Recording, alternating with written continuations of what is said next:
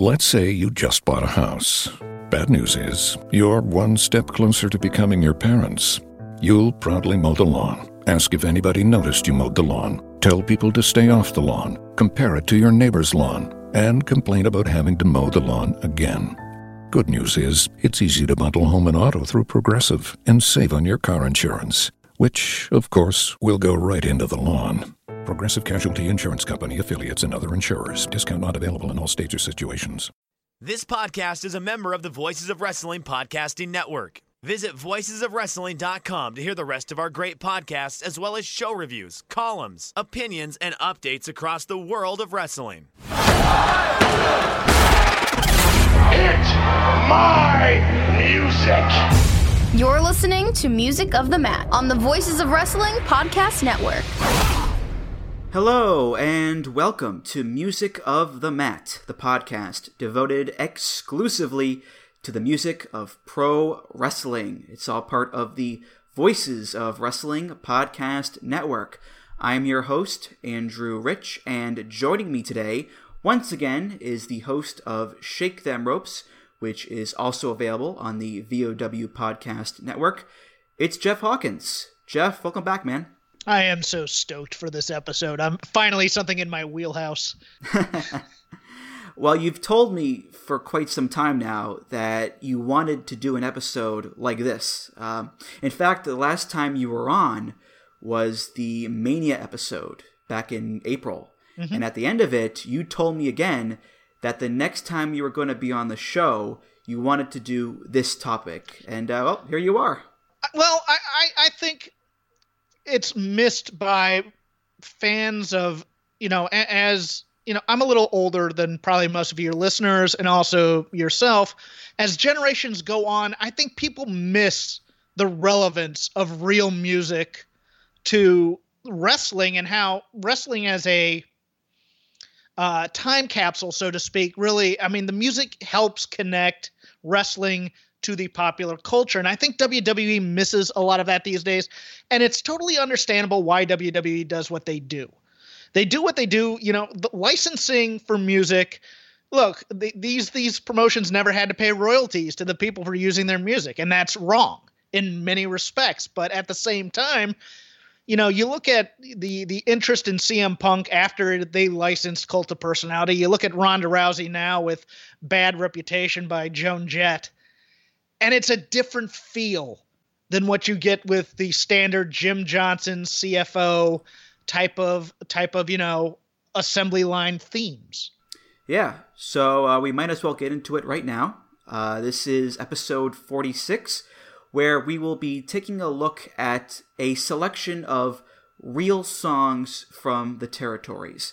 And if I remember correctly, Jeff, growing up, you were not a WWF household. You were an NWA mm-hmm. household. Uh, that was your territory, so to speak.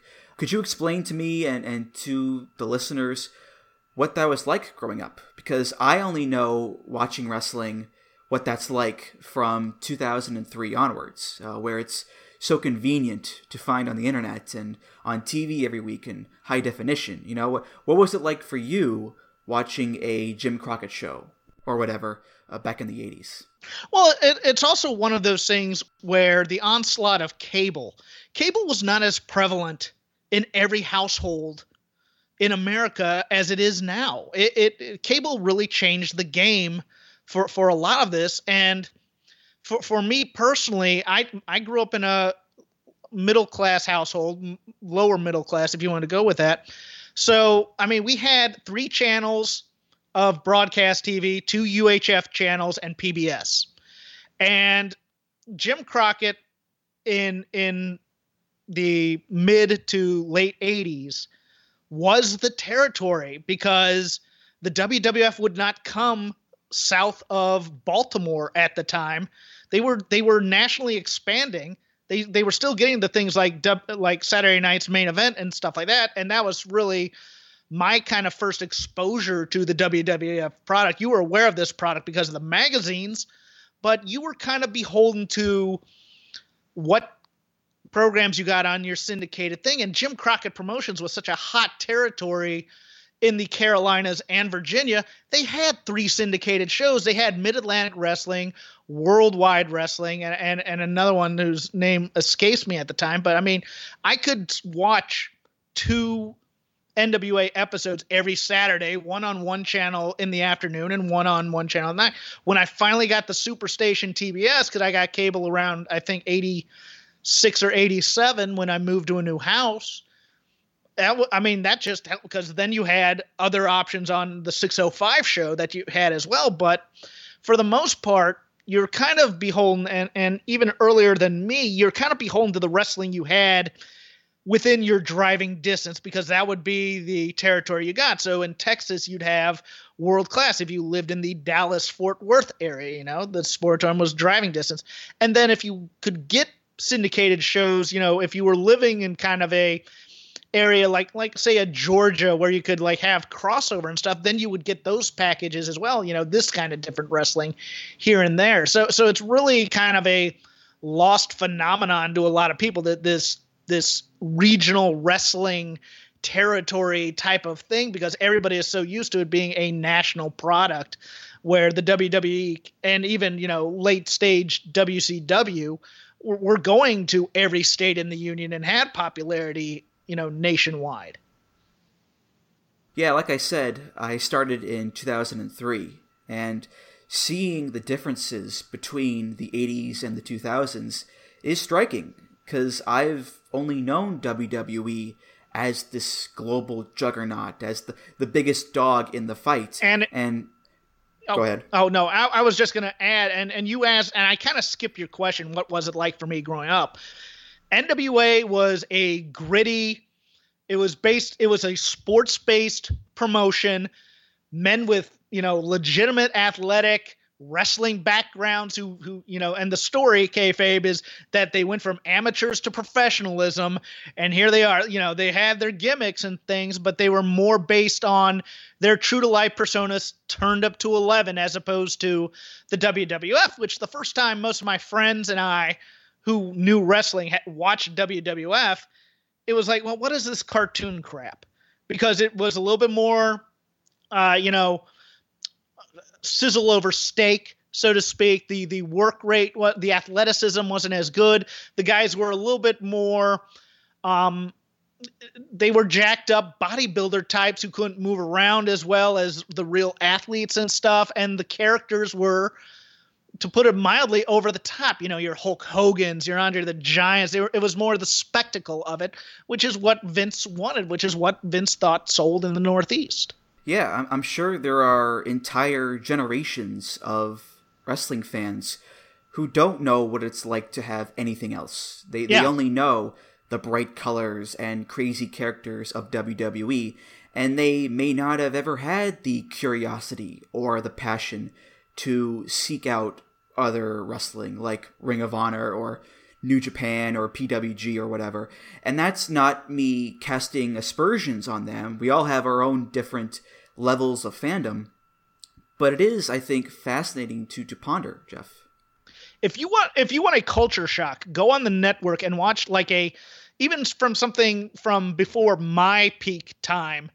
Go to like a 1983 or 1984 Mid South episode and watch it and watch how it's it, like the pinfalls are on like back body drops and suplexes can actually finish a match. There's no finishers of, involved either. It's just they do a move and they're athletes, so they can pin a guy for a three count. And they're really putting over the, you know, in amateur wrestling, you put them down for a one count, but in professional wrestling, you put them down for the three. It's a much tougher sport. Blah blah blah blah blah. I mean, that's that's kind of the world that these territories south of the Mason Dixon line really relied on for their stories. Different experiences, yeah, that's that's for sure. And that includes the music too. You know, Joe and Rich on the flagship talk all the time about how wrestling is constantly evolving, whether it's the in ring stuff, the characters, the visual presentation, the accessibility. Wrestling has changed so much over the decades, and the concept of music in wrestling has changed so much as well. Because to me, the idea of real mainstream music being the norm across wrestling as it was for you, Jeff, back in the day of the territories.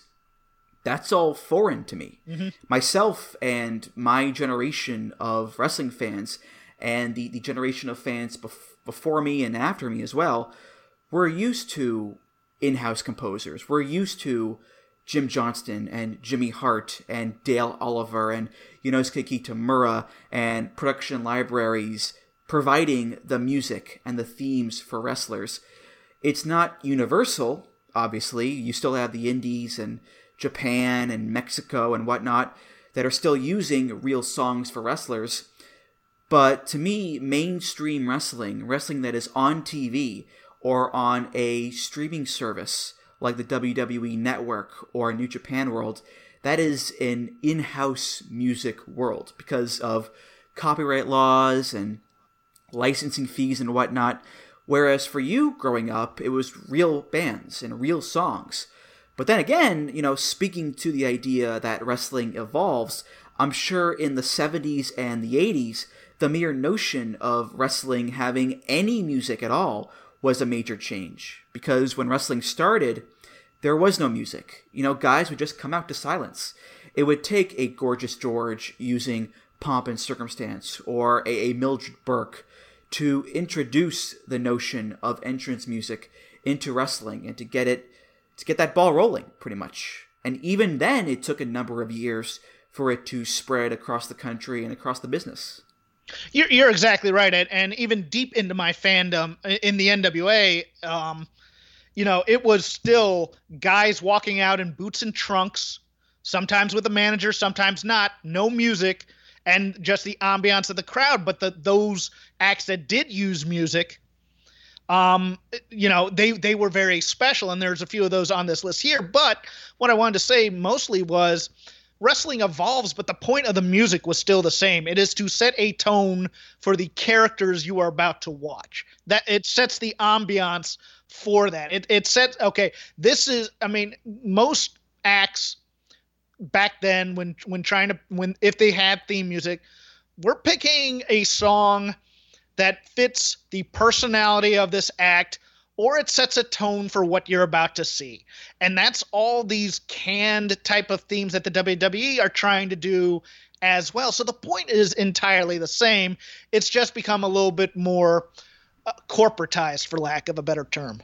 I was trying to think earlier uh, as to why the explosion of wrestling music happened around this time, you know, the 80s. And, and I have a theory actually. Go for it. You can look at the history of pop music and its exposure in our culture.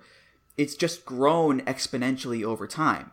You started off with the concerts, the live performances. From concerts, you go to records. From records, you go to radio. From radio, you go to TV. The exposure and the presence of pop music keeps getting bigger and bigger over time. And when you reach the late 70s and 80s, at that time, pop music is everywhere. You've got hundreds of radio stations across the country. You've got albums that are selling millions upon millions of copies. You've got something called MTV, which is this entire TV channel dedicated just to music that is this juggernaut of pop culture and was known to help bands sell more albums. Music is now everywhere, and it makes total sense that at that point in time, pro wrestling would get on the bandwagon and have guys come out to popular songs and make music videos featuring the wrestlers performing moves or showing off their bodies or whatever. And of course, the popularity of the music boosts the popularity of the wrestlers. So that's my that's my reasoning as to why this era is when wrestling music became so popular. Well, no, I, and and music video. I mean, it, it's MTV. Music videos existed before MTV. Um, you, you see, you know, live recordings and live like that. Um, one of the acts on this thing as well is, is really one of the progenitors and really the driving force, and that would be the Freebirds. Um, they really are the ones who brought. I mean, look, acts used music, you know, sporadically and stuff like that, but the Freebirds were like this is going to be a package presentation. That you know, you have the arena, you have the speakers, you have the blaring music. It's all part of the act and it's part of the packaging and part of the marketing here and, and whatnot. And really, it, it it coincides with the rise of music videos and and their more popular aspects. That's not to say that MTV is solely responsible, but the no, concept no. of of visually being able to match song to artist, and that as a way to help. And yeah, the the FM radio with with with the various pop pop hits and how you know the also the transition from disco to to rock as well. You know, you have all that, but but it's definitely you're exactly right on on most of your theory there. Mm-hmm. Yeah, I, I'm just you know so pumped to do this episode. You know, because the whole crux of the show is the importance of music and wrestling. And I'm looking forward to this in particular because we've played a ton of real songs on the show so far. But here we're going to talk about some of the songs that helped light that spark and made wrestling music what it is today. Uh, although, I will point out something that uh, I came across. I was doing my research and looking at various, uh, you know, archives of wrestling themes, and I couldn't help but notice here, Jeff, that there was a lot less uh, creativity back in the day when it came to choosing entrance themes because today there there are you know a million different songs out there being used by wrestlers. But back then it seemed like guys would just use the same eight or nine songs. Uh, the amount of times i came across bad to the bone born in the oh. usa sharp dressed man eye of the tiger welcome to the jungle. It, it, it's hysterical. Well well also also during this time you have to remember it was kind of dependent on the on the acts to bring their own music. So it was kind of limited to what the guys had in their car and what they were listening to. And everybody's kind of listening to the same thing. I mean yeah you'll get you uh, and plus you know it's it's one of those things where because of the territory kind of system you don't know that one act is using music in, in another territory that that someone else is using and and and things of that fact and, and they're the kind of songs yeah, you know, welcome to the jungle, but but you hear it still in stadiums now when you hear the guitar rip. The, the whole stadium stands up and cheers. So, you know, it may be repeated, but it's something that works. You know, it, it, it's one of it's one of those things where it's like, yeah, the, the, the thing about music is is there's always the danger. I was thinking this is what I was thinking about. It's like there are great songs that can be used for wrestling themes. But sometimes it's only the chorus of the song that can be used as a part of a great thing. And sometimes there were songs that people used that they had to do some experimentation with, and and Freebird's one of them, because it's just like it takes a little long to get to the to the cool part where you know you, you need to be at the ring where the really cool part hits you know so you get that reaction from the crowd. And, and the most prevalent one for me that I think in my head is is Bad Company's Bad Company because it starts with that ominous piano but it goes on a little too long before it hits the bad company till the day I die. Right. And, and they eventually got to the point where, okay, let's just start at the chorus because everybody's not into Diamond and Tanaka by the time they get down yeah. here because this song is such a downer.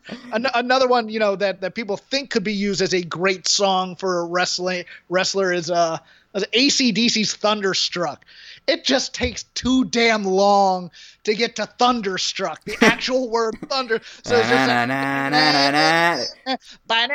you know the thirds going on in the guitar and stuff like that and you're just like oh my god get all to right, the fast all right come on we get it already come on. Yeah exactly. So so so it's hit or miss a lot of time but bad to the bone. I mean when armstrong or um i think also adams and and uh and Gino Hernandez used it as their theme yep. song. It, it just you know, oh crap, here they come. You know that that's what you're thinking. You know, so so you kind of get that sensory memory, and, and you're gonna feel that a lot in, in a lot of these songs where I just go, I remember feeling this way or attributing this song to this type of thing. In addition to it being a wrestling theme, so uh, yeah, no, but but back to the original point. Yeah, you know, hey, I have a you know I have a George Thorogood cassette in my, you know, in my rental car or in the car I'm using to drive to the towns. Hey, can you put this on the loudspeaker and play it for me when I come out? That was pretty much what a lot of wrestlers did. You know, Dusty had his way, his Willie tapes in there, or whatever. You know, hey, play this Willie Nelson song or whatever, or my David Allan Coe or what have yeah. you. So yeah. I, I can just imagine the promoter going to the wrestler and saying, "Hey, do you have any music you want us to play?" And, and the wrestler is like, "Well, I got two tapes in my car: George Thorogood and Leo Sayer." And the promoter's like, "Let's go with Thorogood. Let's go with Thorogood." You make, no, no, you make me feel like dancing. With yeah. Great theme. What are you talking about? and, and, the wrestler's like, "But doesn't that other guy use bad to the bu-? Doesn't matter. Let's go with Thorogood." But you bring up another good point here, or you make me think of another good point. Is that a lot of the canned themes that they use in the WWE right now are are basically they go to the act and go, "What kind of music do you like?" and they name some acts and they just basically make a kind of a a cloned version of of songs because you've done episodes on that themes that sound like other themes. I, I believe you've done that, or at least I've watched a YouTube video. but they still see the importance of having popular music. It's just, well, the artist, you know, that would cost a million bucks to license their song you know, just just change a little thing here and there, and it sounds just like them. You know, so uh, it, it, they still see the importance of it. Right, right. All right, so after about uh, what twenty minutes of preamble, there uh, we can get on with the show. It's the banter section is over. It's Let's the banter. It. It's the banter portion of the show. Uh, let's get to some of the real songs of the territories, and we are going to be looking at eight songs today, eight wrestlers or tag teams, and we're going to start off here with the Junkyard Dog. And before he was grabbing them cakes in the WWF. JYD was coming out to this song in places like Mid South and World Class. This is by Queen, and it's off of their 1980 album The Game. This is the big hit, Another One Bites the Dust.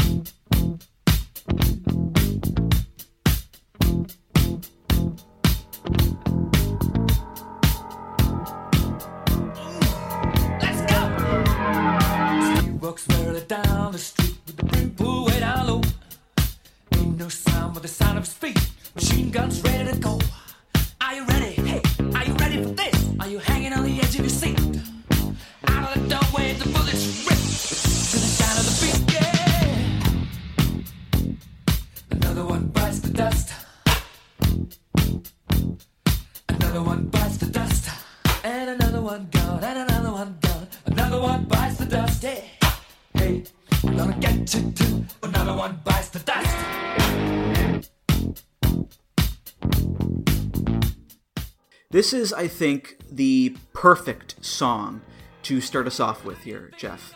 First of all, this is a hit, a big hit. Three weeks at number one on the charts, platinum in America, gold in the UK. It's the best selling Queen single of all time. And in my research of potential themes, I also noted that there weren't a lot of deep cuts being used back in the day. Pretty much all of the themes on this episode and the ones I looked up for research were hits. And that makes total sense because if you want to hook the audience with entrance music and get them to react immediately and get them to be further invested in the wrestler, you go with a song that has a ton of popularity and is tremendously catchy and has memorable hooks and another one bites the dust checks all of those boxes. That iconic, funky, chic-like bass line from John Deacon. Mm-hmm. Doom, doom, boom, boom, boom. It's very, it's it's very Bernard Edwards. Very Bernard Edwards. Yes. The kind of disco-y flavoring with the guitar work and the drums, and Freddie's voice, which just cuts through all of it like a hot knife through butter. This is a crowd pleaser. This is going to get people on their feet and reacting and invested in a wrestler, which is what you want from a wrestling theme. And with the Junkyard Dog, he didn't need a theme like this uh, because, in his own right, he was a very popular and charismatic guy. But the beauty of wrestling music, and this has been reinforced time and time again on this show, is that great music and popular music can enhance and enrichen the atmosphere of a wrestling show and enhance the popularity of a wrestler too. So JYD using this memorable, catchy song just makes him that much more popular with the fans. And I guess you can say the same for any wrestler there, Jeff. It's it's kind of a, a universal it, statement. It it achieves two things. It gives the funky bass line, which oddly enough, reading up on the history of this song, I didn't realize Michael Jackson had suggested they recorded something like this, a disco type tune that people could dance to. That that was kind of shocking in my way because but every kid my age had this single. I had this 45. Sports teams would sing it you know, uh, uh, every Pee Wee team I knew had this. You know, it was cross cultural, black, white, Asian kids, whoever, everybody knew another one bites the dust. Everyone knew the bassline to this because it would play at the roller rink, you know, for shoot the duck or or anything else. It, it, it everybody knew this and it achieved two things. It gave JYD the chance to dance, which the people loved, and it had violent lyrics. It had lyrics about violence. So it, it achieved two it, it, it, it, it achieved things twofold. It let you know JYD is funky, and JYD can kick some ass. And that's all you really needed for, for this product. And and it was so huge with the kids. If, if it's a shame that they had to overdub it on on network stuff because you can just see the people dancing in the audience as the bass comes out. They're all on JYD's side. That's why he's such a mega baby face. And this song really helped him do that you kind of stole my point there, to be honest. I was going to say next that you're, you're, you're right, though. You're right. This song is a great fit for JYD in terms of its composition because it is, musically speaking, on the poppier side of the Queen catalog. This album, The Game, was a turning point for the band because this is the first Queen album that has synths on it. And that lighter, dancier sound would reappear to greater effect on the next album, Hot Space. But anyway, Bites the Dust, musically, is fun and funky and dancey and perfect for the dance floor. But lyrically, it's a different story. Uh, the lyrics of the song are indeed quite violent and aggressive. Uh, John Deacon, who wrote the song, was partly inspired by the St. Valentine's Day Massacre shootings. Mm-hmm. Uh, Steve walks warily down the street with the brim pulled way down low. Ain't no sound but the sound of his feet. Machine, Machine guns gun, ready, ready, to, go. to go. Yeah. Are you ready? Hey, are you ready for this? Are you hanging on the edge of your seat? Out of the doorway, the bullets rip to the sound of the beat. Yeah! Another one burst to dust. So it's this upbeat, brightly colored, funky song that's referencing violence, extreme violence, and the anticipation that comes with impending violence, which you can certainly tie into pro wrestling. And you can tie it into the Junkyard Dog as well, because he may look like a fun and colorful character with the dog chain and the headbutts and the thump and all that stuff, but he could get pretty violent on his own right. You know, the dog collar matches, the mm-hmm. ghetto street fights, all the other bloody gimmick matches. JYD, when he wanted to, he meant serious business. So him and this song work together well in that sense. Yeah, and it, it's weird. The, the the chorus lyrical setup is a lot like to me. I, I always compare it to a Junior Walker and the All Star Shotgun when they go into the right turn, right turn, right turn type thing, like it's a drive by shooting. It, it, it's it's very much like that, and it conveys you know. 20s gangsters in Chicago, you know, with with the Tommy guns, riding around. It, it's just it's such a it's a great tune, and and for JYD to use it, you know, with with the '70s, uh, you know, st- I mean, disco was going out of style by 1980, but still, you know, to, to to hold on to kind of the funk aspect of it really helped his character down south, which was you know big into you know bass heavy type of music.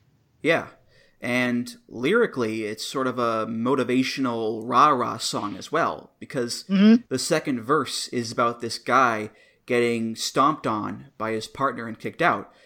How do you think I'm going to get along without you when you're gone? You took me for everything that I had and kicked me out on my own.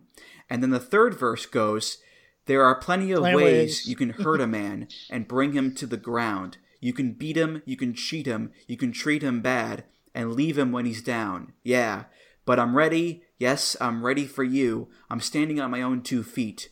Out of the doorway, the bullets rip, repeating the sound of the beat. Oh, yeah. So it's the classic story of the hero rising up out of the pit of despair and standing on his own two feet, and he's ready to fight the world, guns blazing. So for JYD, the beloved face, this is a theme that can be an inspiration for him to defeat his opponents. So it, it works in that regard as well, Jeff. and at the same time, it's not a guy necessarily wearing a white hat.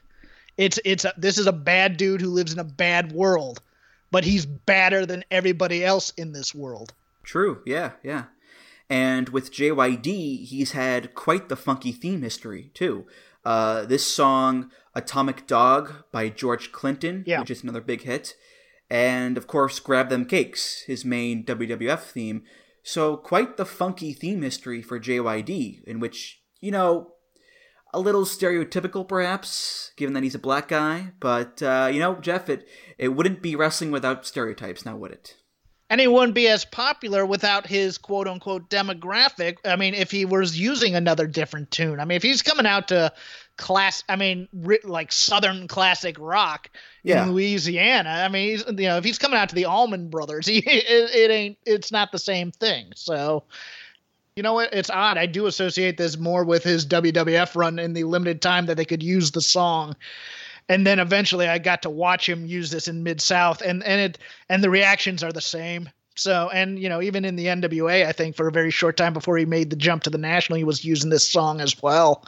And it's you know, it, it- you know, it it's just a great song. What can you Yeah. say? I, I I recall the B side a little bit more too, just kind of shocking me into it because uh it's called uh, "Don't Try Suicide," which is such a weird song for an eight-year-old to have to listen to the lyrics of. But uh, no, and I remember the other thing was I, I, I I actually do have a note on here, and this will reveal a little bit about my childhood.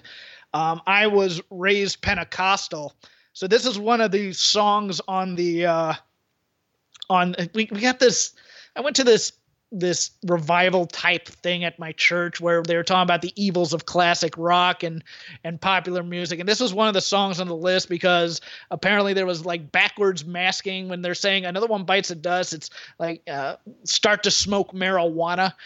And you're just like as a kid it's like well now i gotta throw out my queen records because it encourages drug use. I mean but that's you know that's also part of the time and place of the 1980s south so to speak Up next, we're going to go to our first tag team of the episode, the Midnight Express, managed, of course, by Jim Cornette and his trusty racket. Now, there have been a few different versions of the group over the years. Uh, it started with Dennis Condrey, Randy Rose, and Norville Austin, but the most popular versions, the one that people think about the most, are either Bobby Eaton and Dennis Condrey, or Bobby Eaton and Stan Lane.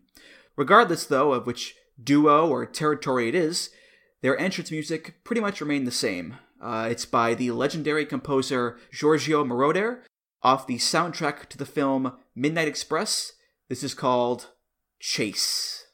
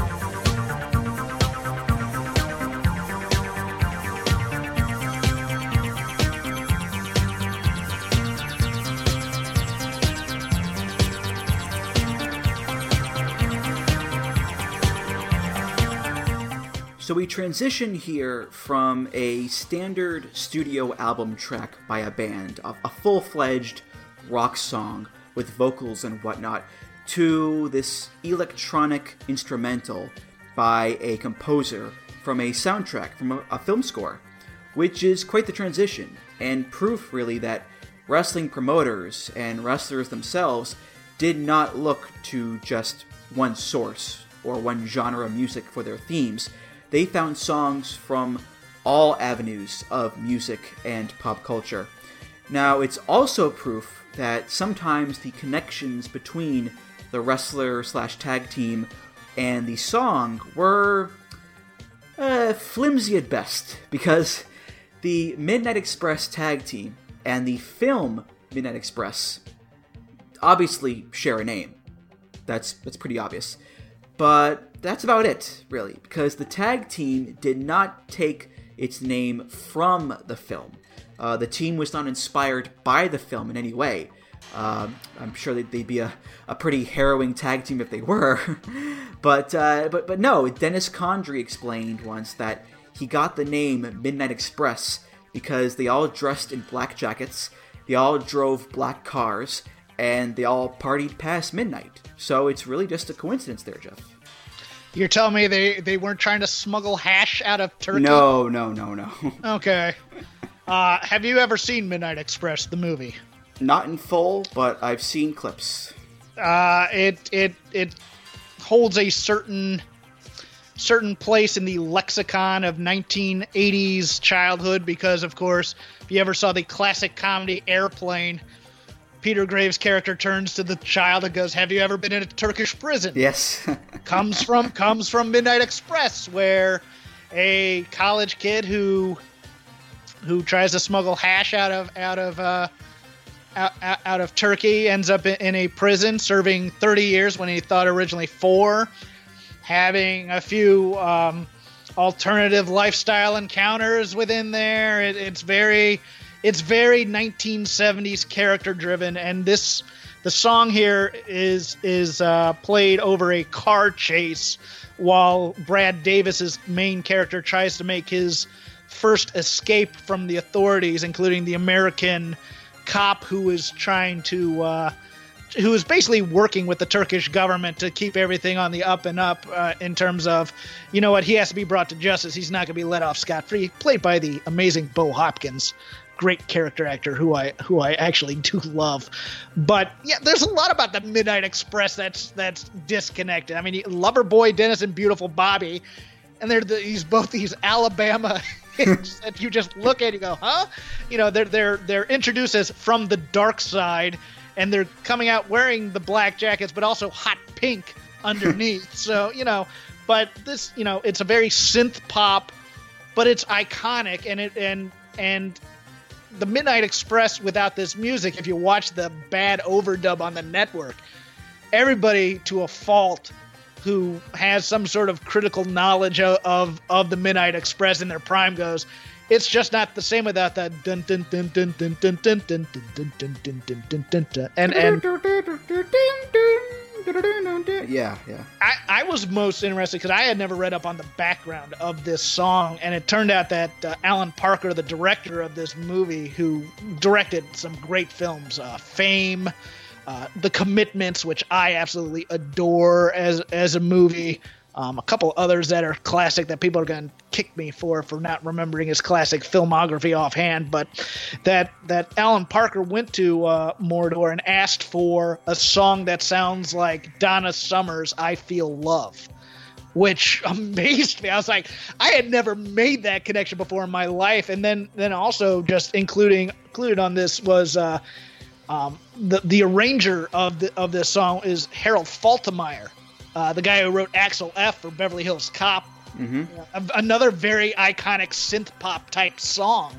So uh, yeah, but but in terms of setting the mood, it, it, it the, the the the bass line here to start off with and the synth music it, it, really did set the tone for Cornette and the midnight express who had you know the sparkly jackets and they came out as an act with him being the brash one and they're just kind of walking down they, they kept their mouth shut and they just did their talking in the ring. It's a it's a it's a it's a great song.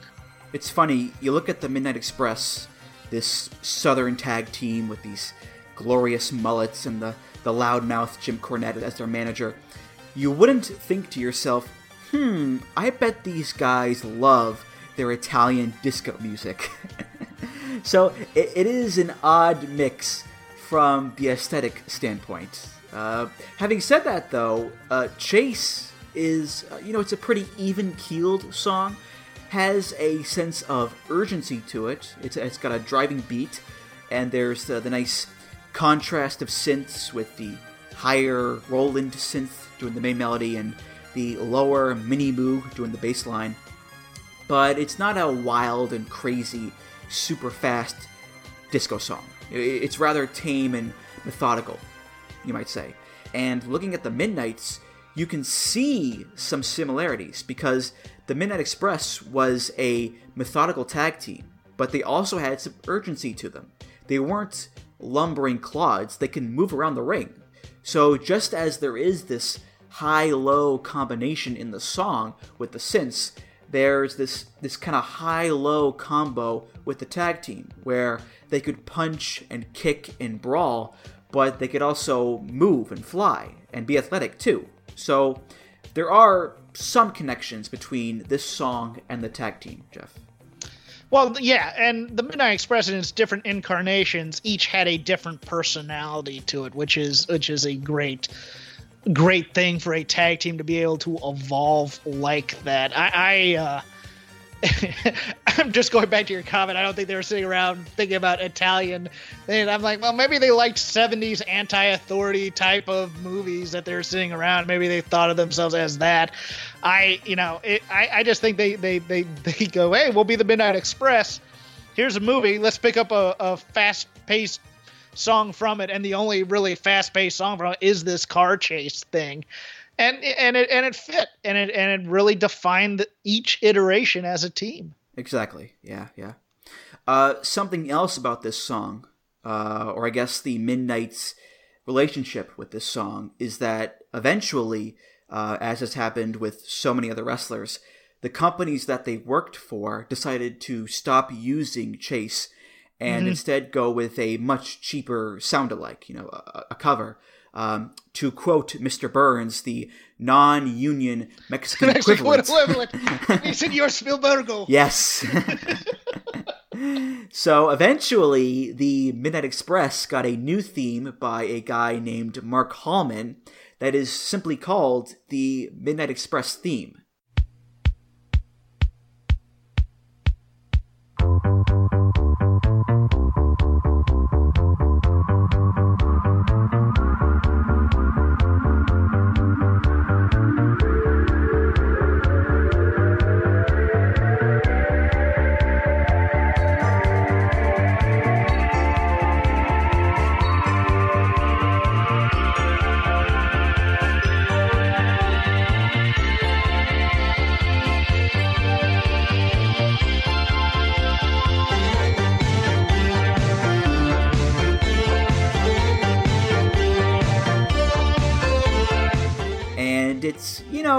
Fairly decent sound alike of Chase, and that, you know, I, I suppose is evidence of just how closely tied to this song were the Midnights. Because in so many cases, a wrestler has a popular song, and when they change it to a to an in-house or production library song, it's just completely different.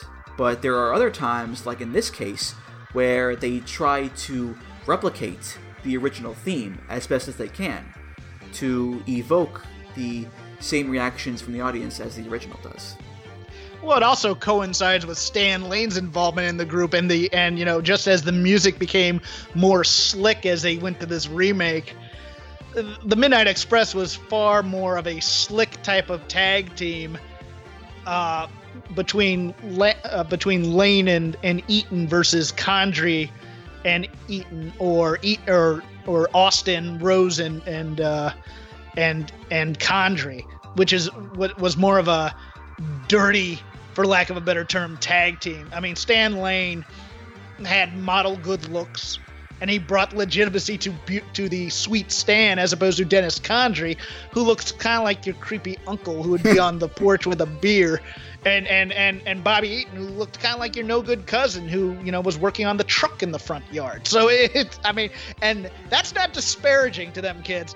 That that's the gimmick, and that's what made them phenomenal. So so I think I think I think it also there's a bit of ironic symmetry there as well. Yeah, yeah. And I mentioned earlier that uh, wrestling promoters typically picked hit singles. Mm-hmm. Well, this song, despite being part of a score, was actually a hit single. It was a top 40 hit. Yeah. It reached uh, 33 on the Billboard charts. And that may seem strange to some people, but if you know who Giorgio Moroder is, it's not, because that guy has the magic touch when it comes to producing hits not just for himself, but for others as well. Because you brought up Donna Summer, Jeff. He produced pretty much the majority of her big disco hits. Uh, he's worked with David Bowie, Kylie Minogue, Blondie, Janet Jackson, Daft Punk, Bonnie Tyler, Sparks. He's made the soundtracks for uh, Midnight Express, American Gigolo, Scarface, Flashdance. He has two Oscars, two Golden Globes, a hell of a mustache, and a boatload of big songs, Jeff. You have to answer something for me because I did not look this up and I'm not going to screw up my internet right now to do it. Um, was the version of Midnight Express that went to 33 was it the original or was it like the big uh, uh, a product of its time where it was like a disco remix version of Midnight Express? I think it was the disco version of the song, if I'm not mistaken. Kind of like, kind of like the disco remix version of you know the Star Wars. Of the thing. Star oh, Wars, yes. That. says that song's awesome. Yeah, yeah, that was uh, another trend of the era. The uh, the, the disco-fied yeah. versions of songs. Yeah. Oh man, yeah. Let's head on down now to World Class Championship Wrestling in Texas.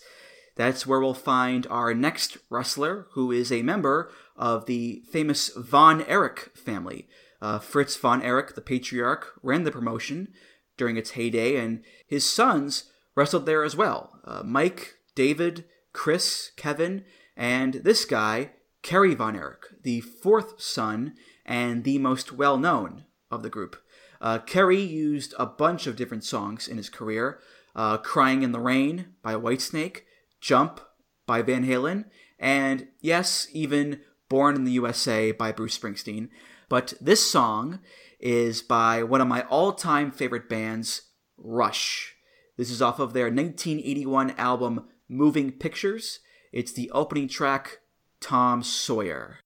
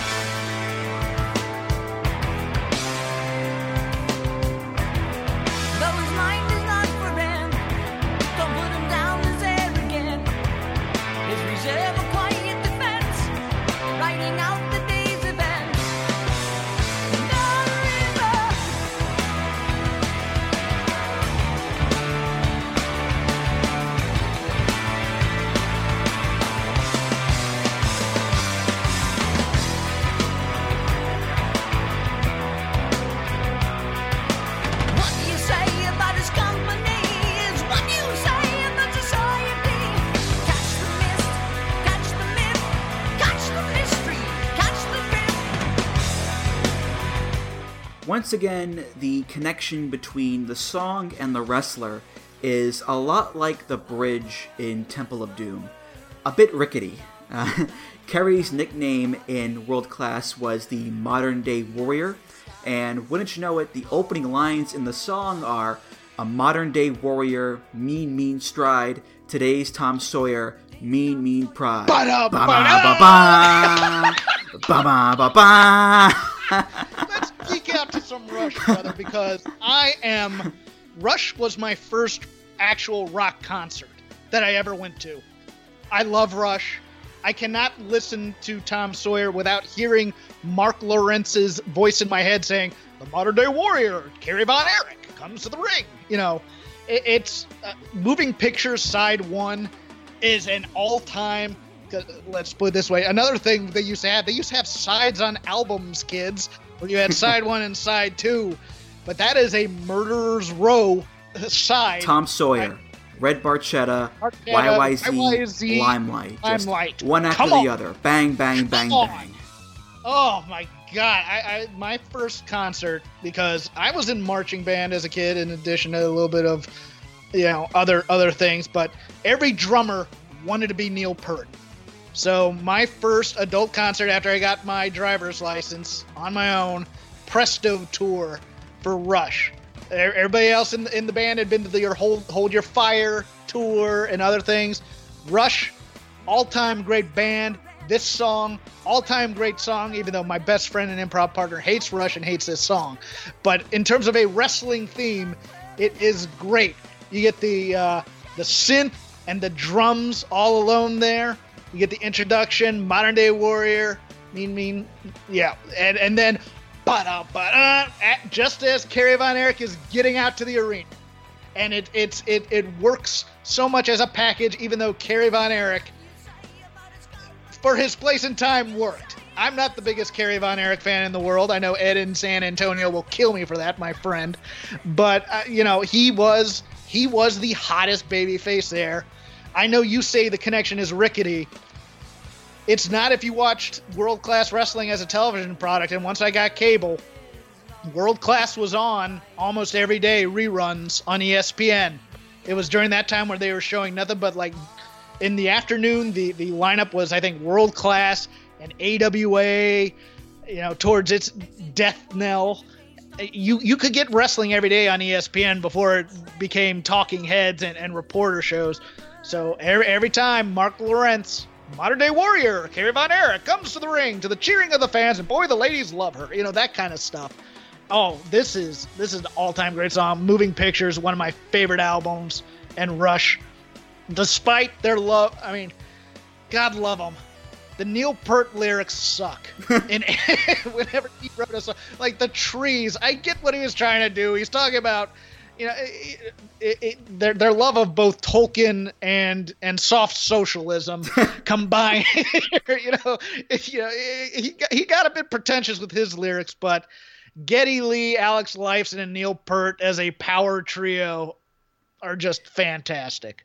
Yeah, I love Rush. I love this song. Uh, the the power chords, the growling synth, the drumming. Mm. As a wrestling theme on its own, it's fantastic. And and, and, and, and the growling synth compared to, I mean, uh, combined with Geddy Lee's very high vocals, you know, Noah's mind is not for rent, you know, that kind of thing, the, the, the kind of the juxtaposition position there. And, you know, just because I'm an Aqua Teen Hunger Force fan, I'll go, and salesman. Okay, there you go. As far as what the song is about, uh, Neil Peart is the drummer for Rush and when he joined the band in 74 to replace the original drummer John Rutsey, he became the band's lyricist as well. So he wrote practically all of the lyrics for the band from the second album, Fly By Night, onward. And Neil, he's a very well read guy, and he can get quite existential and philosophical with his lyrics. Uh, I found a quote here from a 1985 Rush newsletter where he was talking about the themes of Tom Sawyer. And he says that Tom Sawyer was a collaboration between myself and Pye Dubois, an excellent lyricist who wrote the lyrics for Max Webster. His original lyrics were kind of a portrait of a modern day rebel, a free spirited individualist, striding through the world wide eyed, and purposeful. I added the themes of reconciling the boy and the man in myself and the difference between what people are and what others perceive them to be. Namely, me, I guess. Now, that's some pretty heady stuff for a wrestling theme. You, you don't often find wrestling themes nowadays that have a heavy Ayn Rand influence. You know, wrestling is, is not that kind of venue in general. So when you have lyrics like, the world is, the world is, love and life are deep, maybe as his skies are wide.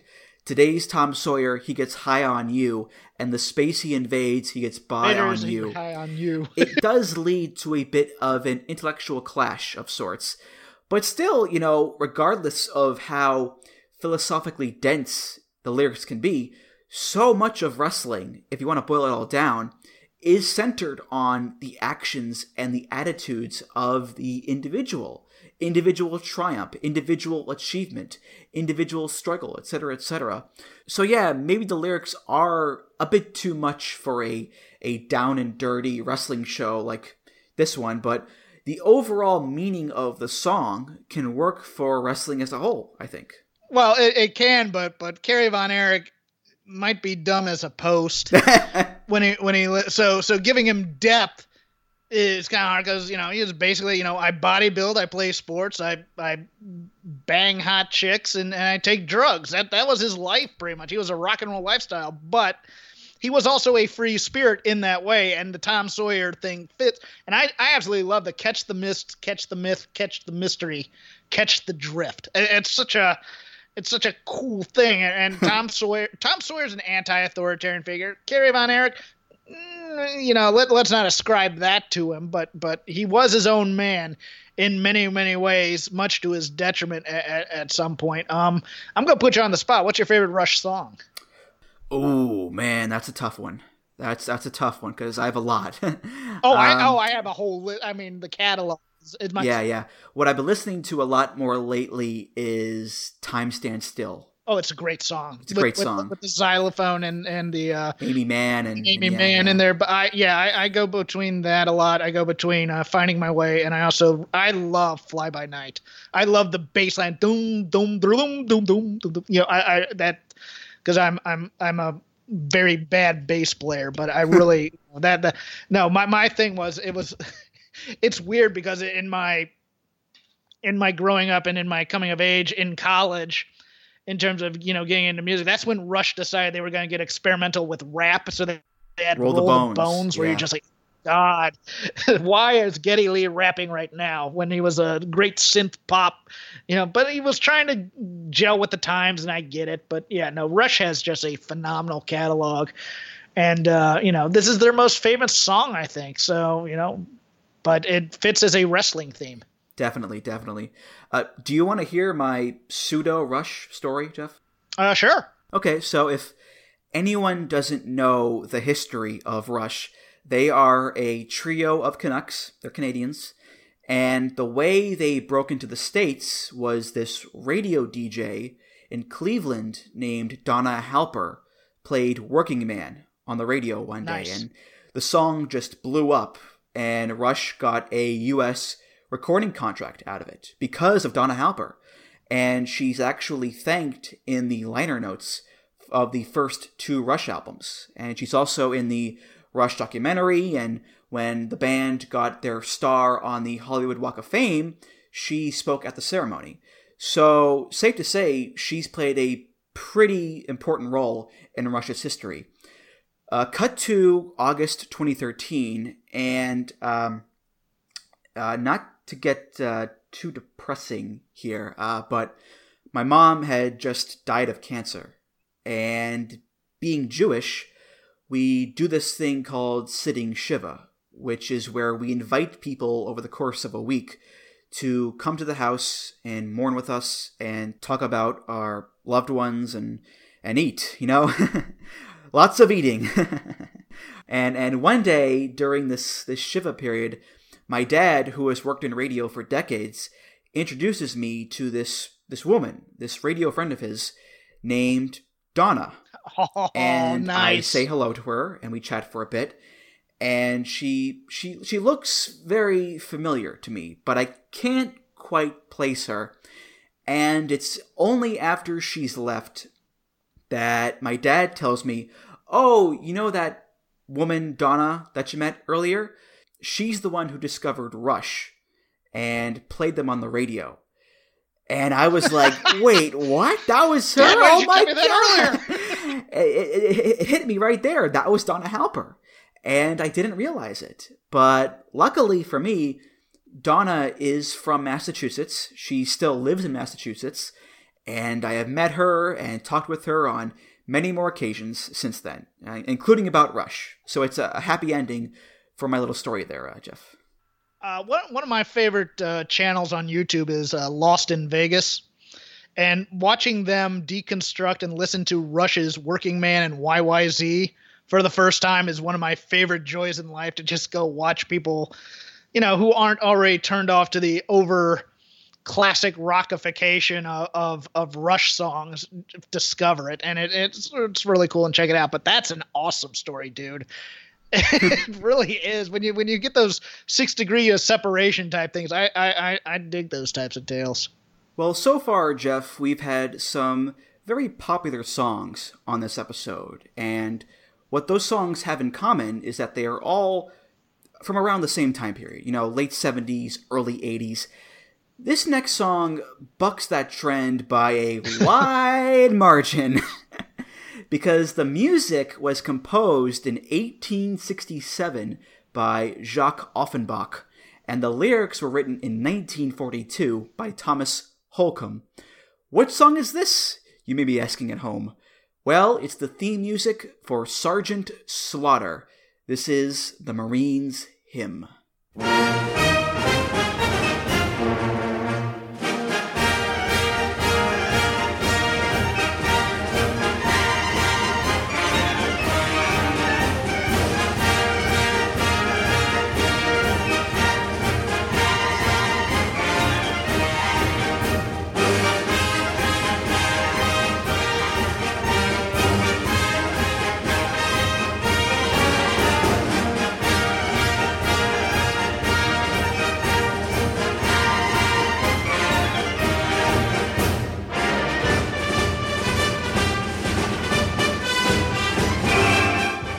Much like on the WrestleMania themes episode, where we discussed the Kid Rock song New Orleans being used for this year's Mania in New Orleans, it doesn't take a rocket scientist to figure out why Slaughter would have this song for his theme because he's a Marine in the wrestling ring. He was a Marine in real life. He was a drill instructor at Parris Island. Allegedly. allegedly. Allegedly, allegedly. Okay, fine, fine.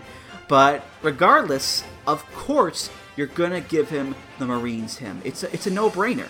So I don't think there's going to be that much analysis with this one, Jeff. Look, there is no more iconic military presence in terms of a gimmick in wrestling than Sergeant Slaughter. To the point where he crossed over into pop culture as a member of G.I. Joe and got a second wind on popularity there. When you say, tell, name a wrestler who was in the military or name a wrestler with a military gimmick, Sergeant Slaughter's the first one most people will go to. It's it's not a it's not a shock. It's a classic theme. It was very prevalent in my childhood because I grew up in an area where there was a military base for all four branches within a half hour, which is why I ended up in the area I was. Um, my dad helped train Marines at Little Creek Amphibious Base um, in terms of engineering and how ships worked. Um, so yeah, and and my it was weird when I was read I, I, you know everybody knows from the halls of Montezuma to the shores of Tripoli we'll fight our nation's battles on land and on the sea. I I had never read like the third verse of of the Marines hymn, hmm. where they basically just say, "Yeah, in heaven the Army and Navy will be there, but Marines will be guarding the streets." You know, it's such a fu to the other. It, it reminds me of the Kiefer Sutherland line in A Few Good Men, where he looks at Tom Cruise and goes, "Yeah, we Marines love you, Navy boys. Whenever there's trouble, you give us a ride." It's such a badass line in in the theme, and you don't think of. I mean, you think of the Marine hymn as more of a time capsule of the history of the Marines, not a badass screw you other uh, branches of the military song, but kind of is in some ways. yeah, that's uh that's a classic military thing. Um, of all the branches, they just shit on each other so much. Oh but... yeah. Oh god, yes. And everybody yeah. crap everybody craps on the Navy because yeah. it's like, oh, you guys were afraid of the real physical stuff, and then when you, like, uh, my dad was in the Navy, So and and and we we lived in a neighborhood with army and stuff like that, and it was always it was always mocking because like in the Navy when you go, I think it's across the. uh Suez Canal and the Panama Canal, and I think the first time around the international date line, it's a lot like a fraternity hazing with a lot of like weird, you know, kind of, for lack of a better term, homoerotic type of types of thing hazings that would go on in there, and the Navy would just always be like, "Oh yeah, well, we were digging in mud under barbed wire while you guys were playing, you know, village people on the ships and stuff like that." so you know, you, would get those kinds of comments when I was growing up. So it was kind of, you know, it, it it's it, it's you know all all but the Marines are always seen as the toughest of the branch. Is they are the uber males. No matter what the army wants to tell you, the Marines always think of themselves as the baddest boys in the bunch, and it fit it fits Sergeant Slaughter's character. Yeah, yeah. I, th- I think you know you've got Queen and Rush and Giorgio Moroder, all of them modern artists and modern songs. And here is this classic, no nonsense dignified military song, and to a Marine, it's this sacred symbol of pride and sacrifice. Here's health to you and to our corps, which we are proud to serve. In many a strife, we fought for life and never lost our nerve. And if you look at Slaughter's theme history, most of his entrance themes, especially in the WWE, are also these military songs. Mm-hmm. Hardcore by Jim Johnston, which is this uh, drill instructor type song. Stars and Stripes Forever by John Philip Sousa, which is more of the, the classic patriotic marching band music. And it's like, yes, he should have this music because Sergeant Slaughter is not the all American babyface with the full head of hair and the good looks, and he's coming out to Born in the USA. No, he's a balding, mustachioed, barrel chested, ill tempered drill instructor with a jaw that could crush diamonds. Lantern should, jaw, as they say. He should be coming out to the no nonsense military music because he is a no nonsense military guy, Jeff. And not only that, look, there's a long history of patriotism versus jingoism in wrestling. Sergeant Slaughter, one of the one of the major players in that in the 70s and 80s, you know, and and and military themes, anything from you know his work in Mid Atlantic with with uh, Don Kernodle and uh, I can't remember the other name, Private Jim. Uh, the name's escaping me. You know, armies. Uh, you know, foreign invaders. You know, they're they're all a major part of professional wrestling lore and so, of course, this is the time, this is the patriotic portion of our program right now. You hear the Marine hymn, back in the day, you stand up to show reverence for it. So you already have the crowd on their feet. Yeah, yeah. And this song is also public domain. So theoretically, he could have kept it forever. But I imagine, you know, it, it would have been a bit difficult for Slaughter because it, it, eventually he did become an Iraqi sympathizer and I, I don't think the Marines hymn would have been a good choice for music at that time, Jeff. Oh, the the the heat would have been terrible, and would have been more than even WWF at that time was getting. I mean, you, you got to understand how tasteless that angle came off in real time when you were living through it. It was absolutely everybody was like, you know what? We're we're going through through this thing right now where people could die, and here's the WWF trying to, to trying to market WrestleMania around it, and it's just like you morons. No wonder people aren't buying tickets to this WrestleMania. You have to move it to the sports arena. But but but to go back to what the lyrics say, I mean, from the halls of Montezuma is based on their involvement in the Mexican American War. Shores of Tripoli, Barbary pirates when uh, Jefferson sent them uh, to that region you know, it, it's a time. It's it's a, it's a lyrical history of the Marines, pretty much. Yeah, there actually is uh, one more thing that I want to bring up with Sergeant Slaughter here. Most of us are probably aware that Slaughter was not just a wrestler, but also a character on G.I. Joe. Uh, mm-hmm. He voiced himself in the cartoon series, and they also made action figures out of the guy. Uh, Slaughter was more than just a wrestling icon, he Yes. was a pop culture icon. But were you aware, Jeff, that Sergeant Slaughter once put out an album? I am vaguely recalling this album, but I cannot put my finger on any titles or songs on it. So in 1985, Slaughter put out an album called Rocks America. It's credited to Sergeant Slaughter and Camouflage. He's given co writing credits on most of the songs, and there are such songs as Love Your Country, The Hurt Is Gone, Missing in Action, Happy Birthday, Miss Liberty, and the big single, which was called The Cobra Clutch, which was also actually Slaughter's theme song for a period of time. Look out, everybody, stands for freedom and the American way. Well, he values life and liberty and the flag long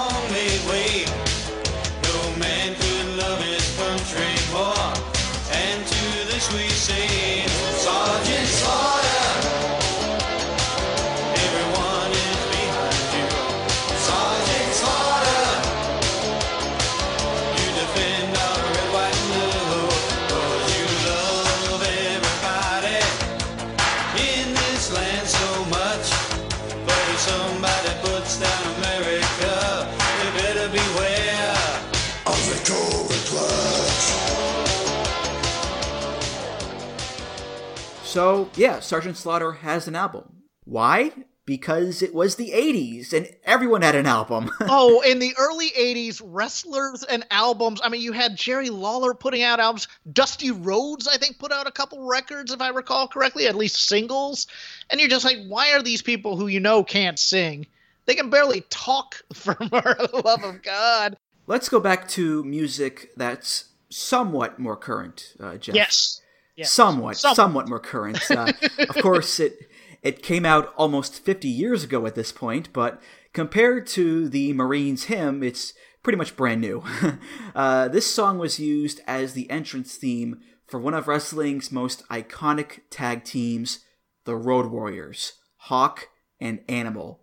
And whether it was Jim Crockett Promotions, UWF, AWA, All Japan, wherever, when these guys would come out for their murder sessions, I mean their matches, they would come out with this song.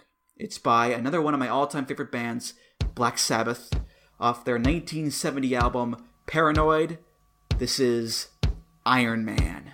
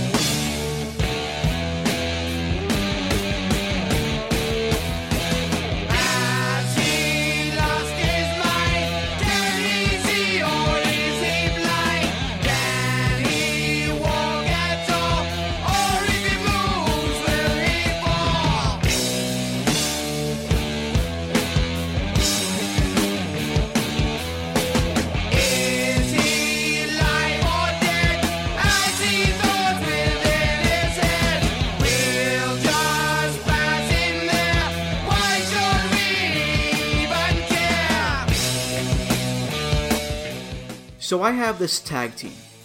They're called the Road Warriors. They're big, they're mean, they're scary looking, and when they get in the ring, they just demolish anybody in their way. And if I want to find a song that represents the aura, the look, the style of the Road Warriors, then Iron Man is a fantastic choice because we're not dealing with the most virtuosic, frenetic song in the world.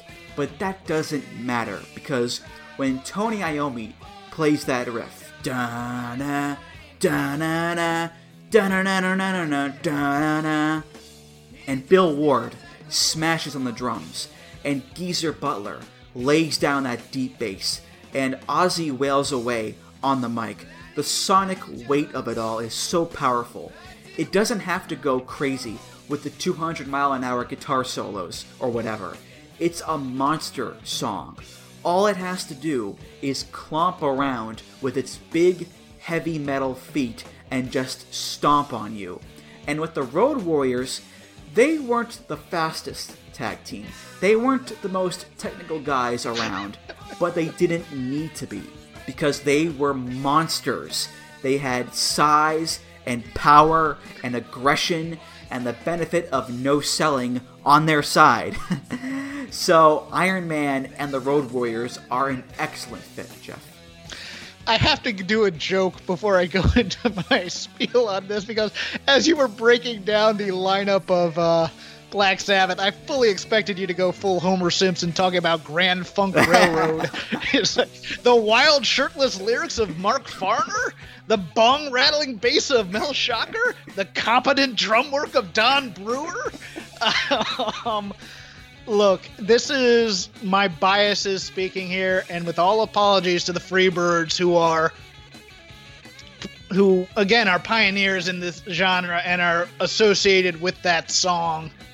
Next to the 2001 theme, which I can't pronounce, which is on our call sheet, which we'll get to later in Ric Flair, there is no more iconic theme to me than Iron Man with the Road Warriors. If you want to talk about why the WWF missed a lot of what made the Legion of Doom the Legion of Doom, it is because they did not use Iron Man.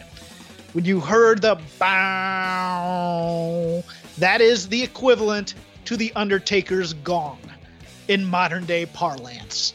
You knew someone was about to die. And when you heard I am Iron Man, everybody looked to the aisle because here come Hawk and Animal with the spiked shoulder pads, sometimes on the backs of Harleys, sometimes just with Paul Ellering leading them. But you know what? to quote Clubber Lang, you want a prediction? Pain. All you're doing, and and if you were watching 605 and it came on in an overdub or whatnot, or even on a worldwide taping, and you see the Mulkey brothers in the ring, those white, pasty, Edgar Winter looking motherfuckers. you knew the Mulkeys were about to die. and not only were you ready to watch the Mulkeys die, you were hoping they'd die because you know the Mulkeys were dying for their art here. And you were going, "Oh crap, someone someone may someone may not walk out of this ring." You know, and when you're a kid, that's the coolest thing about wrestling in a lot of ways is, oh man, there are some dudes that are gonna be destroyed here, and that's all this song does. And then the ba na na na na da na na na na na. It's it's it's a death knell. It's Flight of the Valkyries and Apocalypse Now. It is it is the beginning of the invasion, and the invasion's not gonna last long, kids. It is fantastic. I love love everything about this and you know what? There's there's no one there's no wrestling fan of that era whether they're laughs or not that if they hear iron man they go are the road warriors here? I mean it is it is iconic and it is perfect for this act. Yeah, the intimidation factor of both the song and the tag team and the combination of the two is just genius because mm-hmm. The Road Warriors on their own were scary enough, but when they come out for their entrances and they've got the face paint on Yes. and the shoulder pads with the spikes and they look like these post-apocalyptic warriors, you know, like like in the Road Warrior, Mad Max. Damn right, it's gonna make their opponents be even more scared of these guys. With Iron Man, it doesn't just start with the main riff, the da da da da da. You've got that wonderful intro with Bill Ward on his kick pad. Doom. Doom. doom Doom. doom do, oh. do. The monster is approaching. He's stomping towards us. And then this roar, this brrrr, just comes smashing in. An otherworldly voice. I am Iron Man. Err. And it's like, oh god, everybody just run. da-na, da-na-na, ba-na-na-na-na-na, da-na-na. So I just love that similarity with the intros to both Iron Man and the Road Warriors as Oh, well. Oh, dude, if you are, uh, I, I'm getting, I'm getting flashbacks to my childhood in the Norfolk Scope. Pretty full arena, r- loud, rambunctious, but it's dark. It, it's a dark arena. They don't, they, you know, it's like an old school type of thing. Spotlight on the ring, darkened, somewhat smoky arena, smell of stale popcorn and drinks.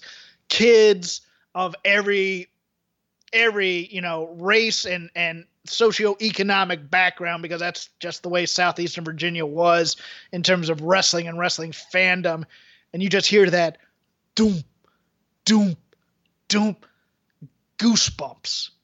Literal goosebumps as as the crowd realizes what's about to happen and the cheers start to come on.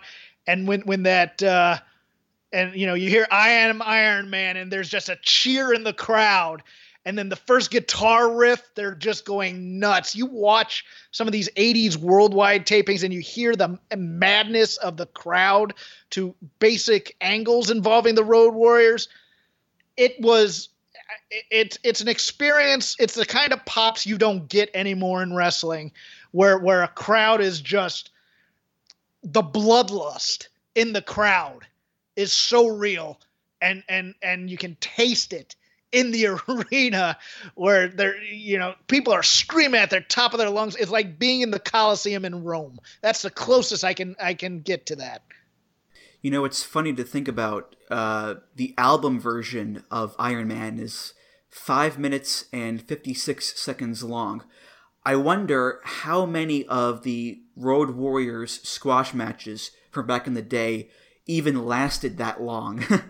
Probably not most that didn't many. last most didn't even last till the guitar solo okay but but but you know when you got to the i mean if if it didn't matter if it was a squash match or a big match when that when that guitar riff hit man it was on and they were look their popularity is well known but in the age of stars like flair and dusty who had overwhelming charisma and could work in the ring this package alone is, is so I I mean what what put them on Mount Rushmore of Crockett for the most part. Yeah. I do want to bring this up as well, uh, something that I think is kind of cool. Uh, there are two sort of spin off tag teams to the Road Warriors, uh, both of them in Japan. In 92, uh, Hawk left the WWF and went to New Japan, and he formed a tag team with Kensuke Sasaki called the Hellraisers for a few years. And they came out to Hellraiser by Ozzy Osbourne. Makes sense. And then in 2007, Animal went to All Japan, and he also formed a tag team with Sasaki called the Hell Warriors. And they came out to a Megamix theme of both Iron Man and Hellraiser. And, you know, I, I love the brand loyalty to Ozzy Osbourne, Jeff. I, it, it's commendable. It really Oh, is. yeah, uh, Ozzy's great. I mean, um, Ozzy, Ozzy, another one on that on that checklist of of unchristian type of music that I should not be listening to. To, you know, the Black Sabbath, and you know, you see the Satanic S in Sabbath, and la, la, la, la, la, you know, and he bites the heads off of chickens. But again, but again, as we went to before, I mean, look in in the early to mid '80s. Can you imagine Hawk and Animal riding the, the roads to towns just playing a Black Sabbath tape in their thing and going, hey, let's use this as a theme song? I mean, it, it fits them perfect. Definitely, yeah, yeah. We're gonna stick with the tag teams with this next one. It's Kind- the fa- what? Kind of. I'm gonna I'm gonna take you on a bit of a swerve on this one. Oh, oh, okay. A little tease then, I suppose. Uh, this theme is for the Fantastics, a tag team consisting of Bobby Fulton and Tommy Rogers, and then later on, Bobby Fulton and his brother Jackie Fulton. This is another song that was used in multiple territories WCCW, AWA, Mid South, UWF, Smoky Mountain. It's by a trio of men, two of whom have beards, one of whom is named Beard, Beard. but he doesn't actually have a beard. Uh, it- it's a whole to do. Uh, this is ZZ Top off the 1983 album Eliminator. This is the aforementioned Sharp Dressed Man.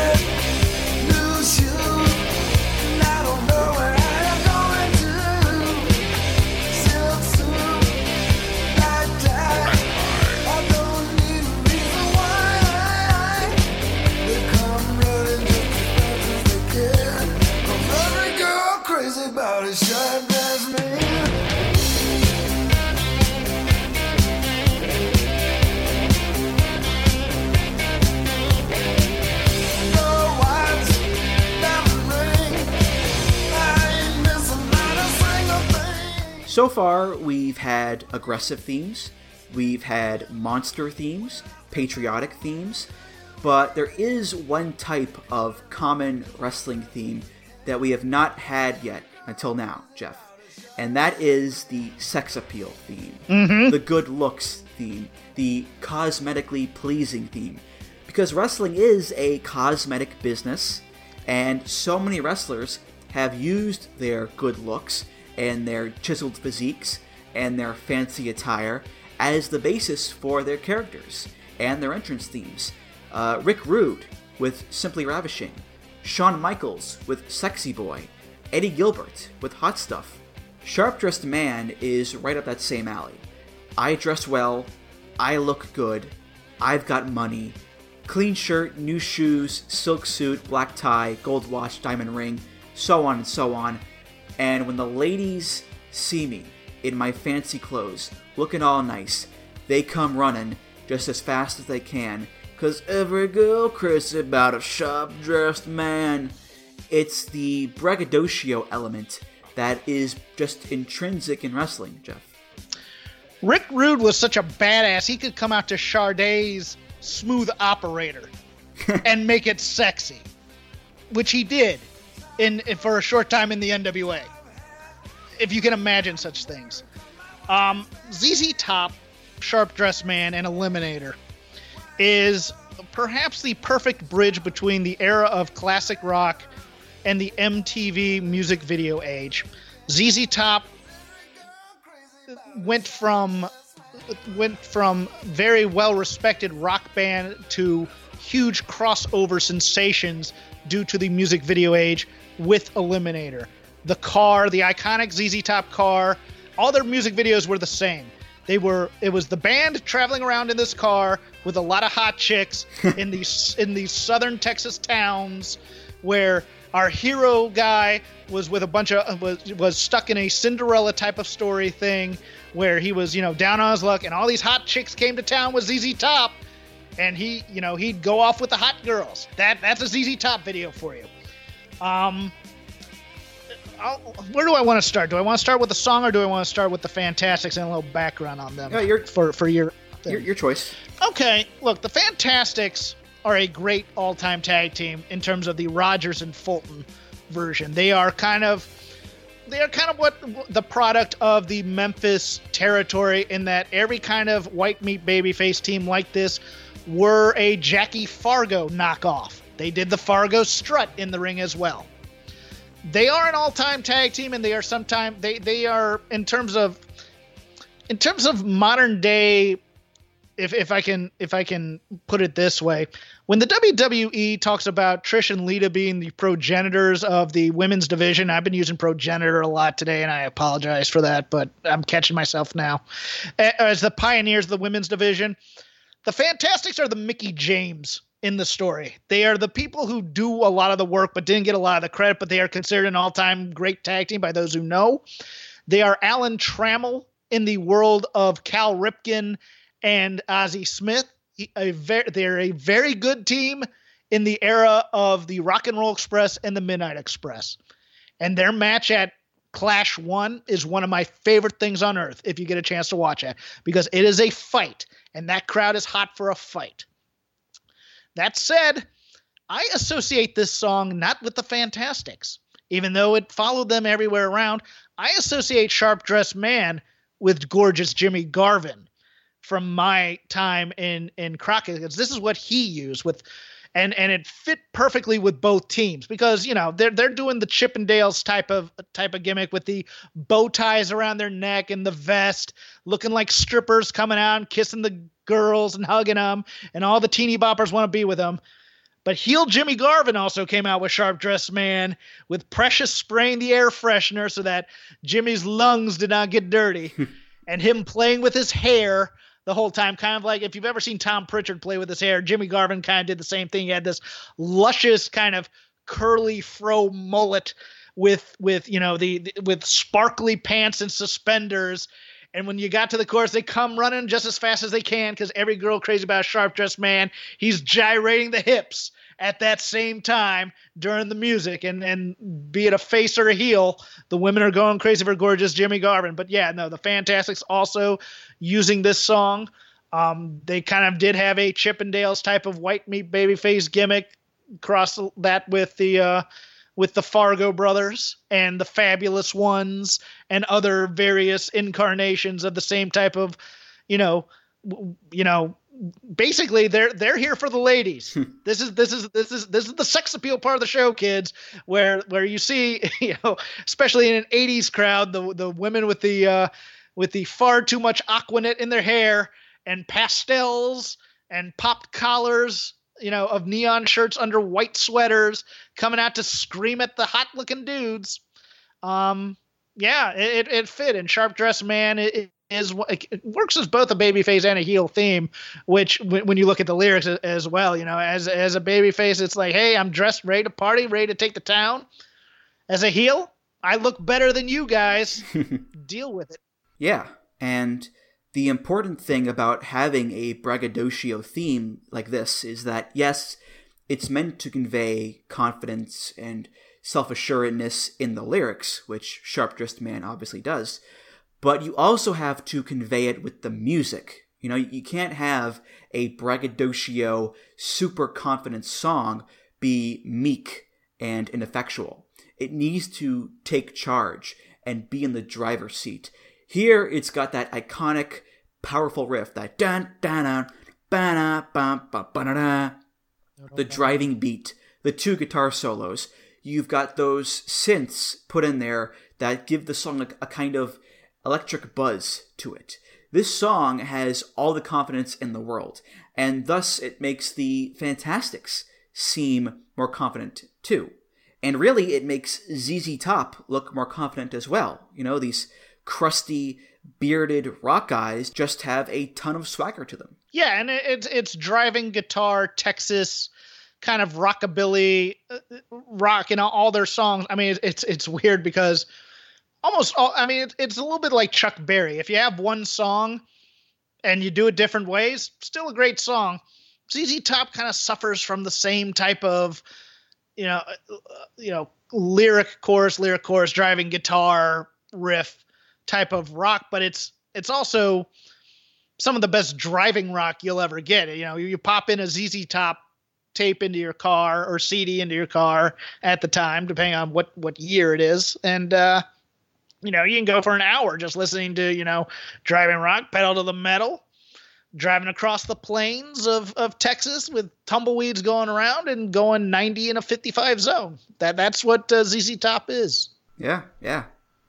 I know I mentioned at the beginning that wrestling promotions around this time would make music videos of the wrestlers doing their moves and Mm-hmm. posing and making their entrances and so forth.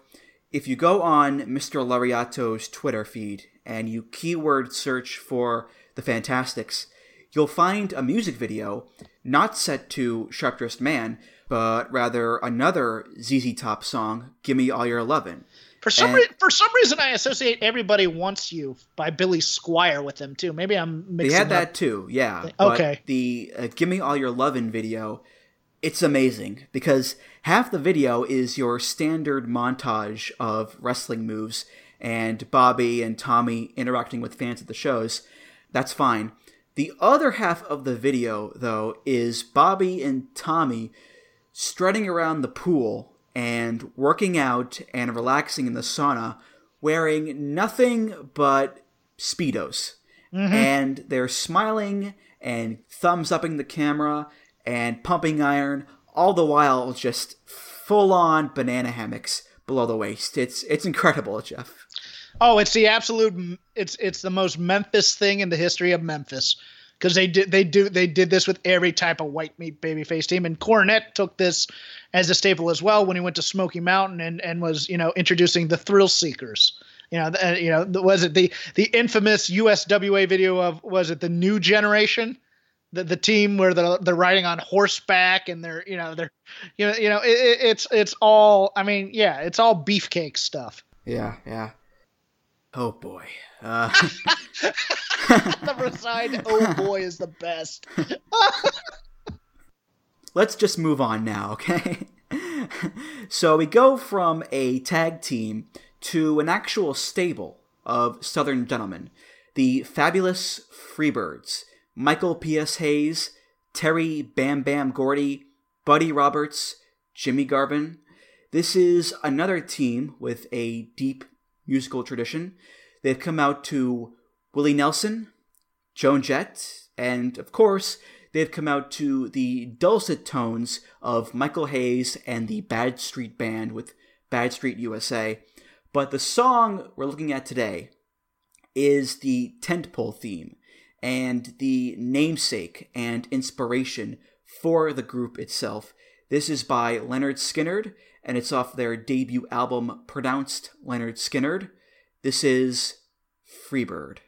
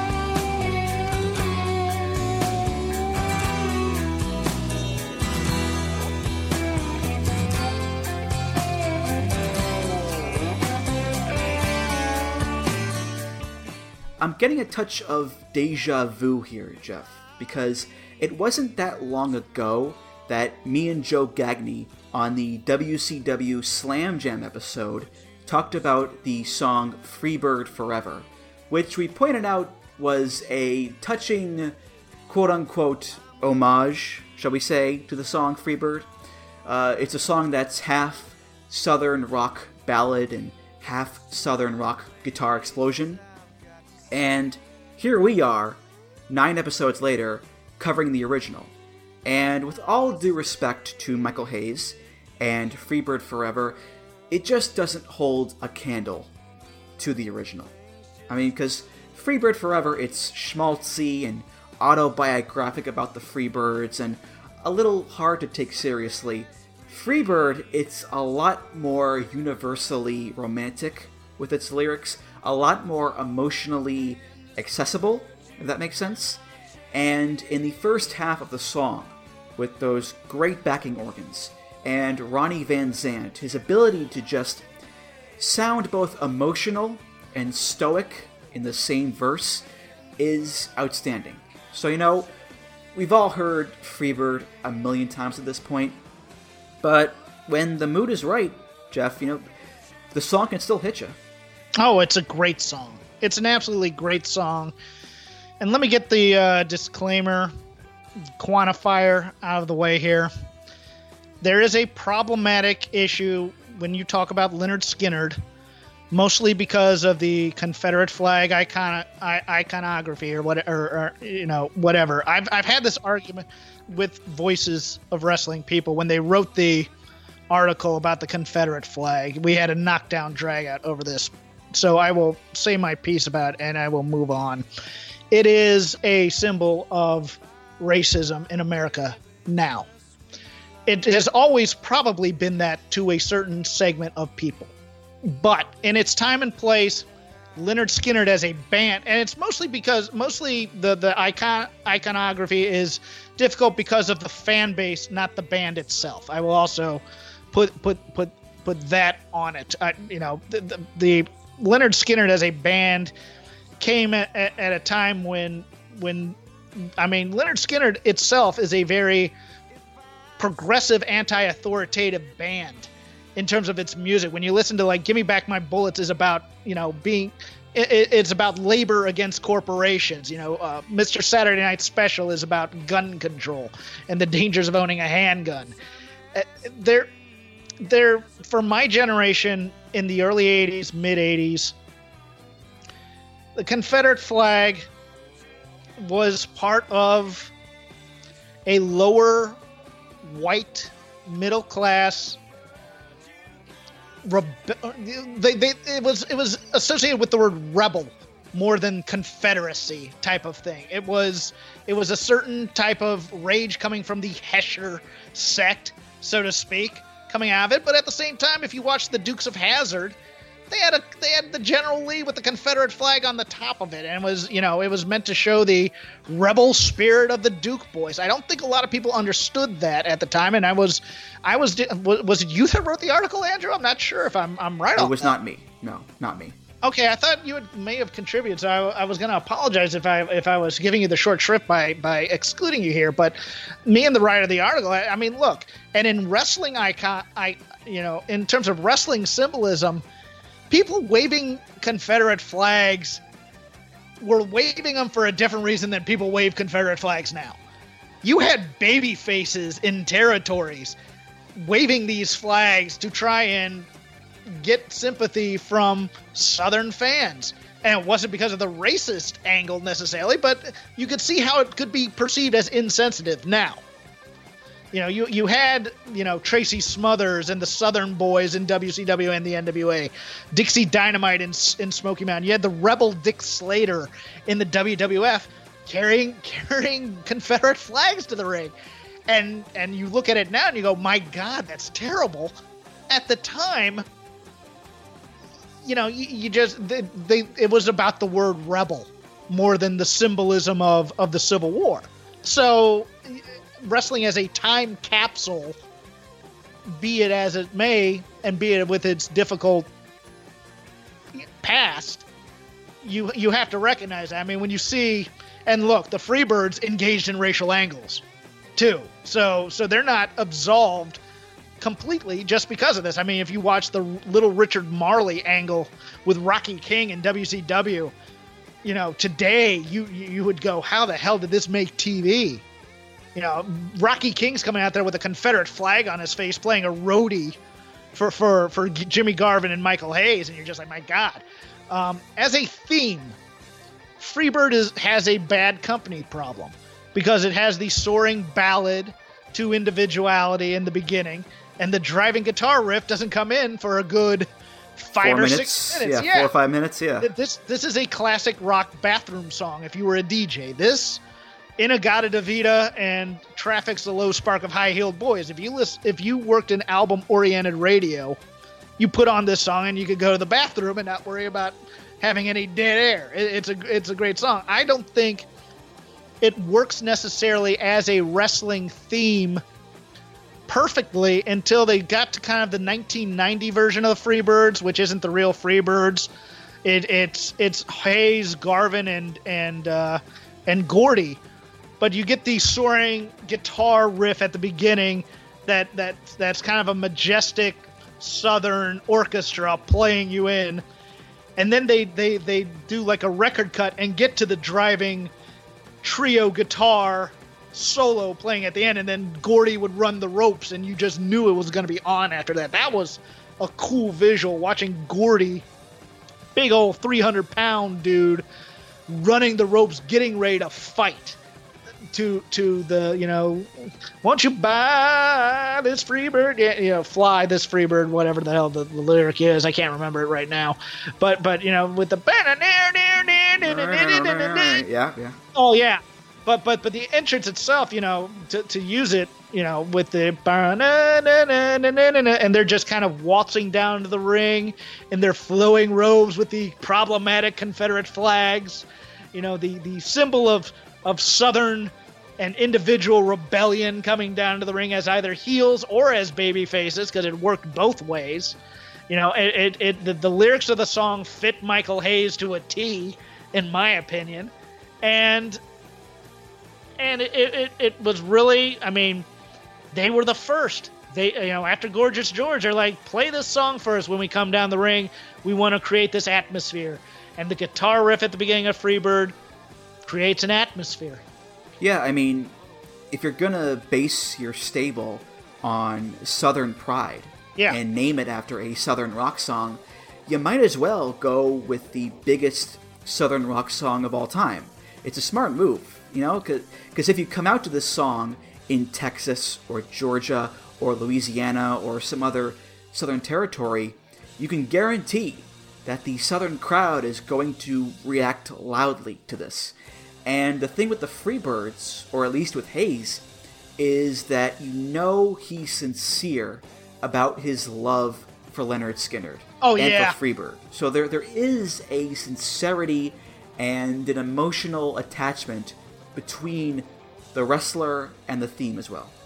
yeah i mean Lynyrd Skynyrd is a jacksonville florida product product of i mean similar product and and uh, socioeconomic background as michael hayes. Michael hayes looks a lot like a van zant brother. Let, let's not let's not let's not beat around the bush. You know he has the he has the dark beard and the bleach blonde hair. That is that is it's white trash kids. That that's that, that that i mean not necessarily my people but i knew a lot of people like that you know um it, it's it's it's so him and and and and there are a lot of people that thought this was sexy. You know the you know the hairy chest and type of thing. I mean there, there's something very it, it it's it's it's noble in its uncouthness is, is how i would put it as i watch it you're just like he gives no f's when he's uh, he thinks he is the baddest bitch in the room and he is strutting like a peacock to Freebird. There's a reason why people yell play Freebird as a joke to every concert. It's because it's an iconic song, it's an iconic team. Everything about it fits. You know, it's just a pro it's just a problem as a wrestling theme because again, it gets it takes so long to get to the good cool part where you're just but if you're driving and it's like it's a nighttime thing. It's 11 o'clock. You're not feeling, you know, you're feeling kind of down and you hear the song. Yeah, it's like, yeah, whatever. And then you get to the, oh, Lord, I can't change. And you start putting your foot on the pedal a little bit more to the car as you're nighttime driving on the interstate, stuff like that. I mean, you know, there, there's no better feeling in the world than doing that. So, I mean, I, I love the song.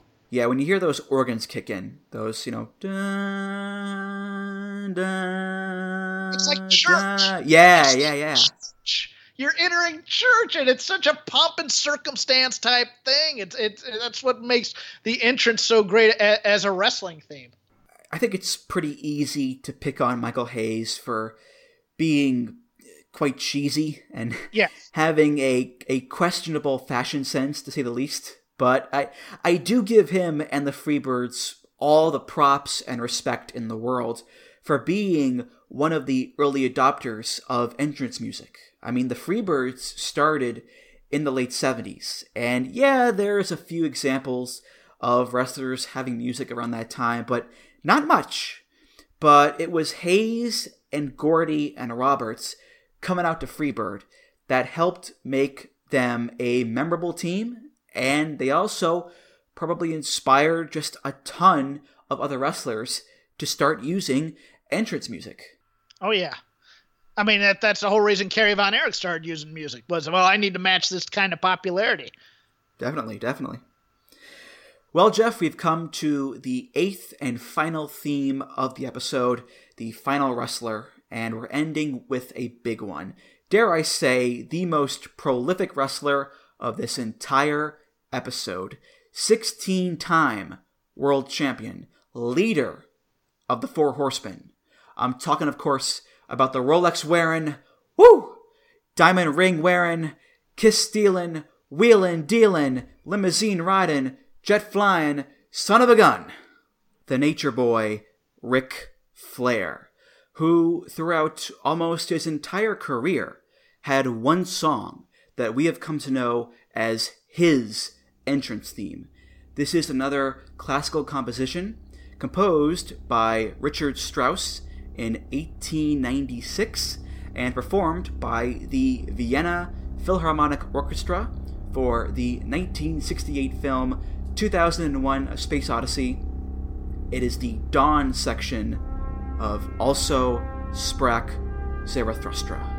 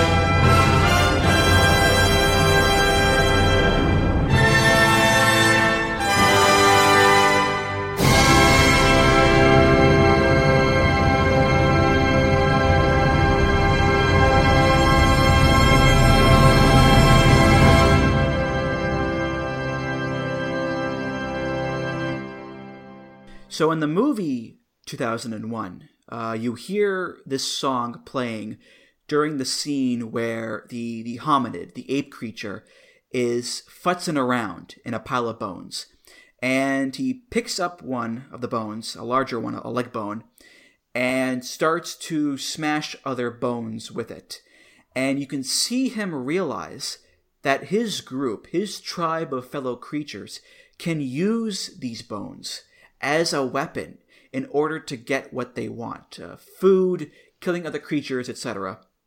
So, this is a song that is tied to the theme of evolution and knowledge and becoming the alpha, the dominator amongst the others.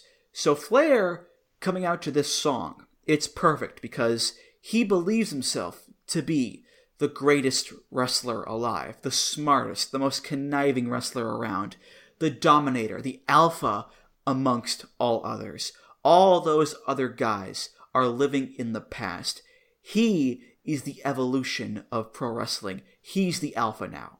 It, it just works so well for him, Jeff. Oh, it's great. Say, say the title for me again. Also, Sprach Zarathustra. I can never say Zarathustra, so I always just refer to this as the theme from 2001. Okay, okay. which which gives it short shrift, unfortunately. But I'm I'm my German is not very good, to be honest with you. That's why I went back to taking Latin. Um, I I'm going to talk to the kids for a moment. Look, you guys know Ric Flair right now. As you see him, he is completely self parody. He was self parody in his second run in the WWE when he was with Evolution. He's been self parody for a long, long time now. At his peak, when this song came on, there was a tonal shift in the arena. It was look, it, it, it conveyed as look, he he was brash in his interviews. Don't get me wrong, he was the smack talking guy that that you see, you know, that that the rappers love. But when it came to the wrestling time, when it came to the big matches, when it came to your Starcades or your Great American Bashes, and the first sounds of this song came on, it it there was a gravity to it. This is the best wrestler in the world coming down. This is the champ. The champ is here. To me, there's no more iconic matching between song and wrestler than Ric Flair and this song. Iron Man's a close second. Freebirds are a very close third after that. But this song and Ric Flair are are so iconic together that you you can't hear it and not. I mean, when you the woo sound from WWE, as much as I hated it when it first originally happened, it's now become of lexicon in it that you hear the ba, you hear the woo ba ba ba ba ba, you know that kind of thing. It, it's it was I hated first time I heard it, Andrew. I it, just it drove me nuts. I no, no, give the man his respect. Stop this clownish crap. But the way the WWF does things, it's they wanted to announce who it was rather than the music. So you hear that, and it's like, okay, Ric Flair's coming out. We're supposed to cheer right now. Uh, the only time this theme did not work, in my opinion, I forget which card it was. I want to say Bash 89 or a Clash 89 when he was facing Terry Funk. But before they played this song, they played Aaron Copland's Fanfare for the Common Man before it, and then eventually went into this song. Or they may have just played Fanfare for the Common Man. Ric Flair is not a common man. Ric Flair is a one percenter in gimmick and in life, folks. You cannot play Fanfare for the Common Man and have Ric Flair come out. It just does not work. This, on the other hand, the majesty, the presentation, the Kubrickness of it all fits Ric Flair. What I love too about this song is the way it uses the repeated setup payoff technique to build the drama and to accentuate the majesty. Because it starts out with uh, dun dun dun dun dun dun dun dun The timpanis, yeah. Da da. That's the setup.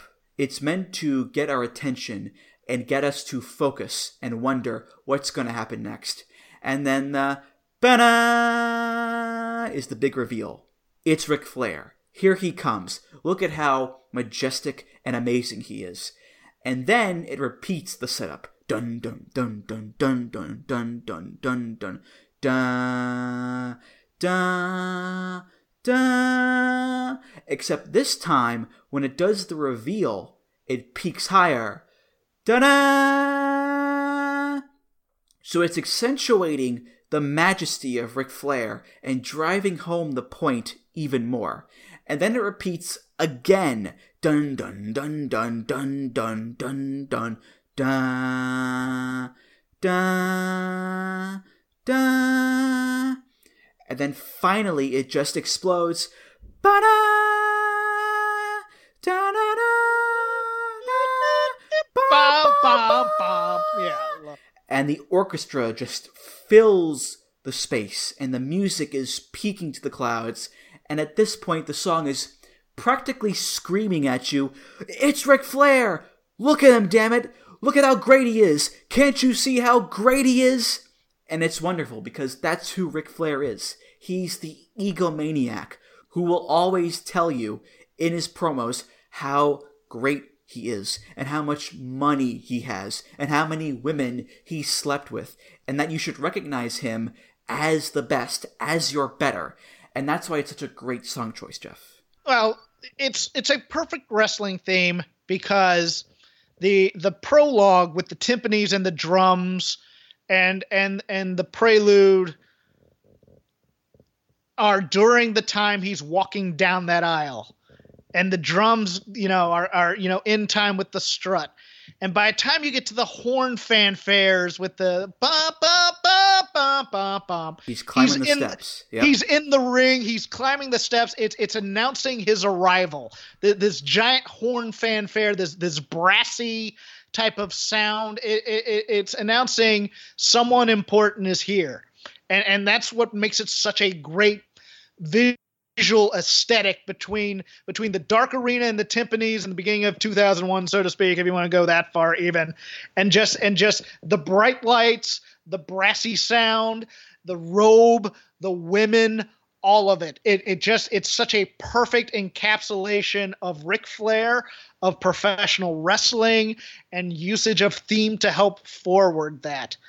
Um, gosh, what was I what was I going to say? I I, I see a lot of you know there, there's a lot of parallel to Randy Savage using pomp and circumstance to it as as well. Yes. Even though Gorgeous George used pomp and circumstance, uh, additionally, uh, oh man, I had a point and I, and I forgot what I was going to use about, but but uh, just just continue, I guess, because because I'm I'm I got so I got so into that visual picture of of Flair and the horns, I I forgot. Oh, I know what I was gonna say.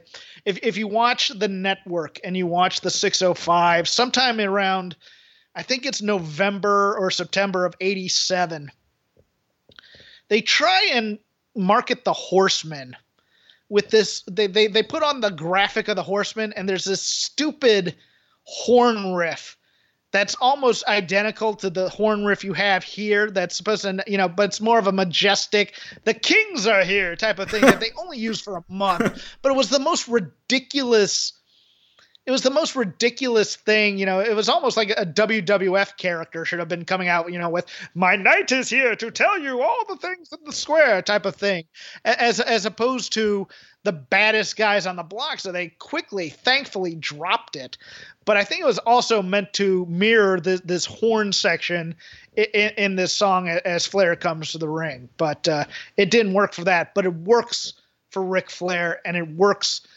to tell you it's a big title match that's coming. Yeah. And with Flair, that majesty, that elevated ego was also evident with how he looked. You know, the, the coiffed blonde hair, the nice suits, the Rolex, the diamond ring and most importantly, the ropes, which just add that extra bit of flair, huh? Huh? To the proceedings. uh, sorry, sorry. Uh, That's so stupid, but so brilliant. Uh, I'm Continue. sorry. And in, in turn, it makes the entrances that much more effective. Because if Flair just came out with no robe and just the ring gear, then he wouldn't seem like such a big deal. But because he wears these beautiful diamond encrusted robes that cost more than your rent, then it makes him look like a superstar who can afford all these nice things that you can't. He spent more on spilt liquor than you made. uh, that, that's that's my favorite. Oh yeah, no, I mean everything about Flair was one percenter lifestyle, and as we got into the mid to late '80s, with the Wall Street thing going on, and and you know Gordon Gekko and, and all these other things, good. greed is good. It so helped the evolution of the, of the Flair character because he always had, you know, the nice flowing blonde mullet and you know the the the fluffy robes and, and whatnot. But you know, I, I look. I'll, I'll tell you how iconic Ric Flair is in my life. I still one of my dreams in life is to go to Michaels of Kansas City and to get a custom made suit with the nice red red velvet in, in, in on the interior or the red silk on the interior. That's that's been a dream. I, yeah, no, Ric Flair's the best, man. Ric Flair's the best. My dream is to get a girlfriend, but to each his own, I guess. Stop watching wrestling. I know. but uh, one more thing here. Like the Midnight Express and Chase, this is a song that has followed Ric Flair everywhere. Every territory, every promotion, every era that Ric Flair has been in, he has had this song as his entrance theme. Sometimes it's the original version, sometimes it's a straight cover, and sometimes it's like a weird knockoff version of Sprach, like his first WWF theme.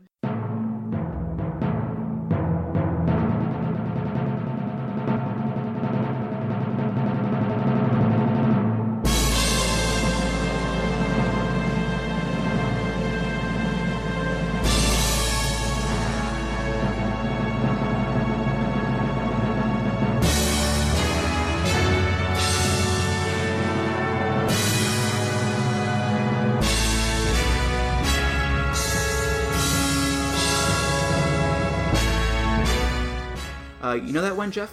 Is this the nine the, the 91 92 run? Yes, yes. Yes. Uh, yeah. That one always bugs me because it's like a picture frame that isn't centered perfectly. If you just tilt it a- little bit to the left, it'd be fine, but it's not quite on the mark, and that bugs me.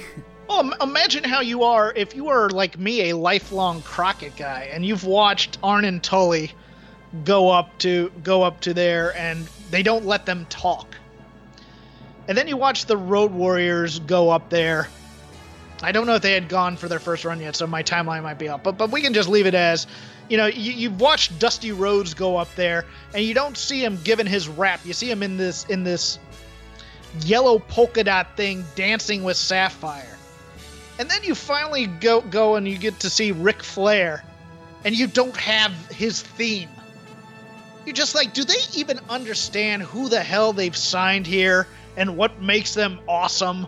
You know, w- when you're a young wrestling fan, you're like, good lord, all your heroes they screw up every time, and it, and it gave me such an anti anti WWF animus that I already had to begin with because I always thought, what is this kitty crap that's that's going up against my bad men doing bad things to each other, and then to watch people you know go up there and just get so screwed up in so many ways. It's like, how do you not get Ric Flair's theme right? I, that's how I view it. It's not necessarily maybe they didn't have the rights to it. I thought they purposely screwed it up. So I'm just going.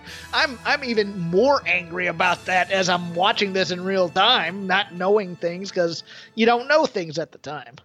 so you're saying that you didn't like when the Road Warriors came out with Rocco the Puppet? Oh dear lord. that that might be that might be the second that might be the worst thing ever done to a hot act. That's even worse than Dusty Rhodes and the Polka Dots. The the puppet with the baddest team on earth. You just go, do they even understand why people like these guys? It's almost almost like they were working against them. All right, well, that was our look at, uh, well, a, a real bygone era of pro wrestling, Jeff. Uh, one that is, in a lot of ways, very far removed from today's pro wrestling. And that's, I think, a, a good and a bad thing.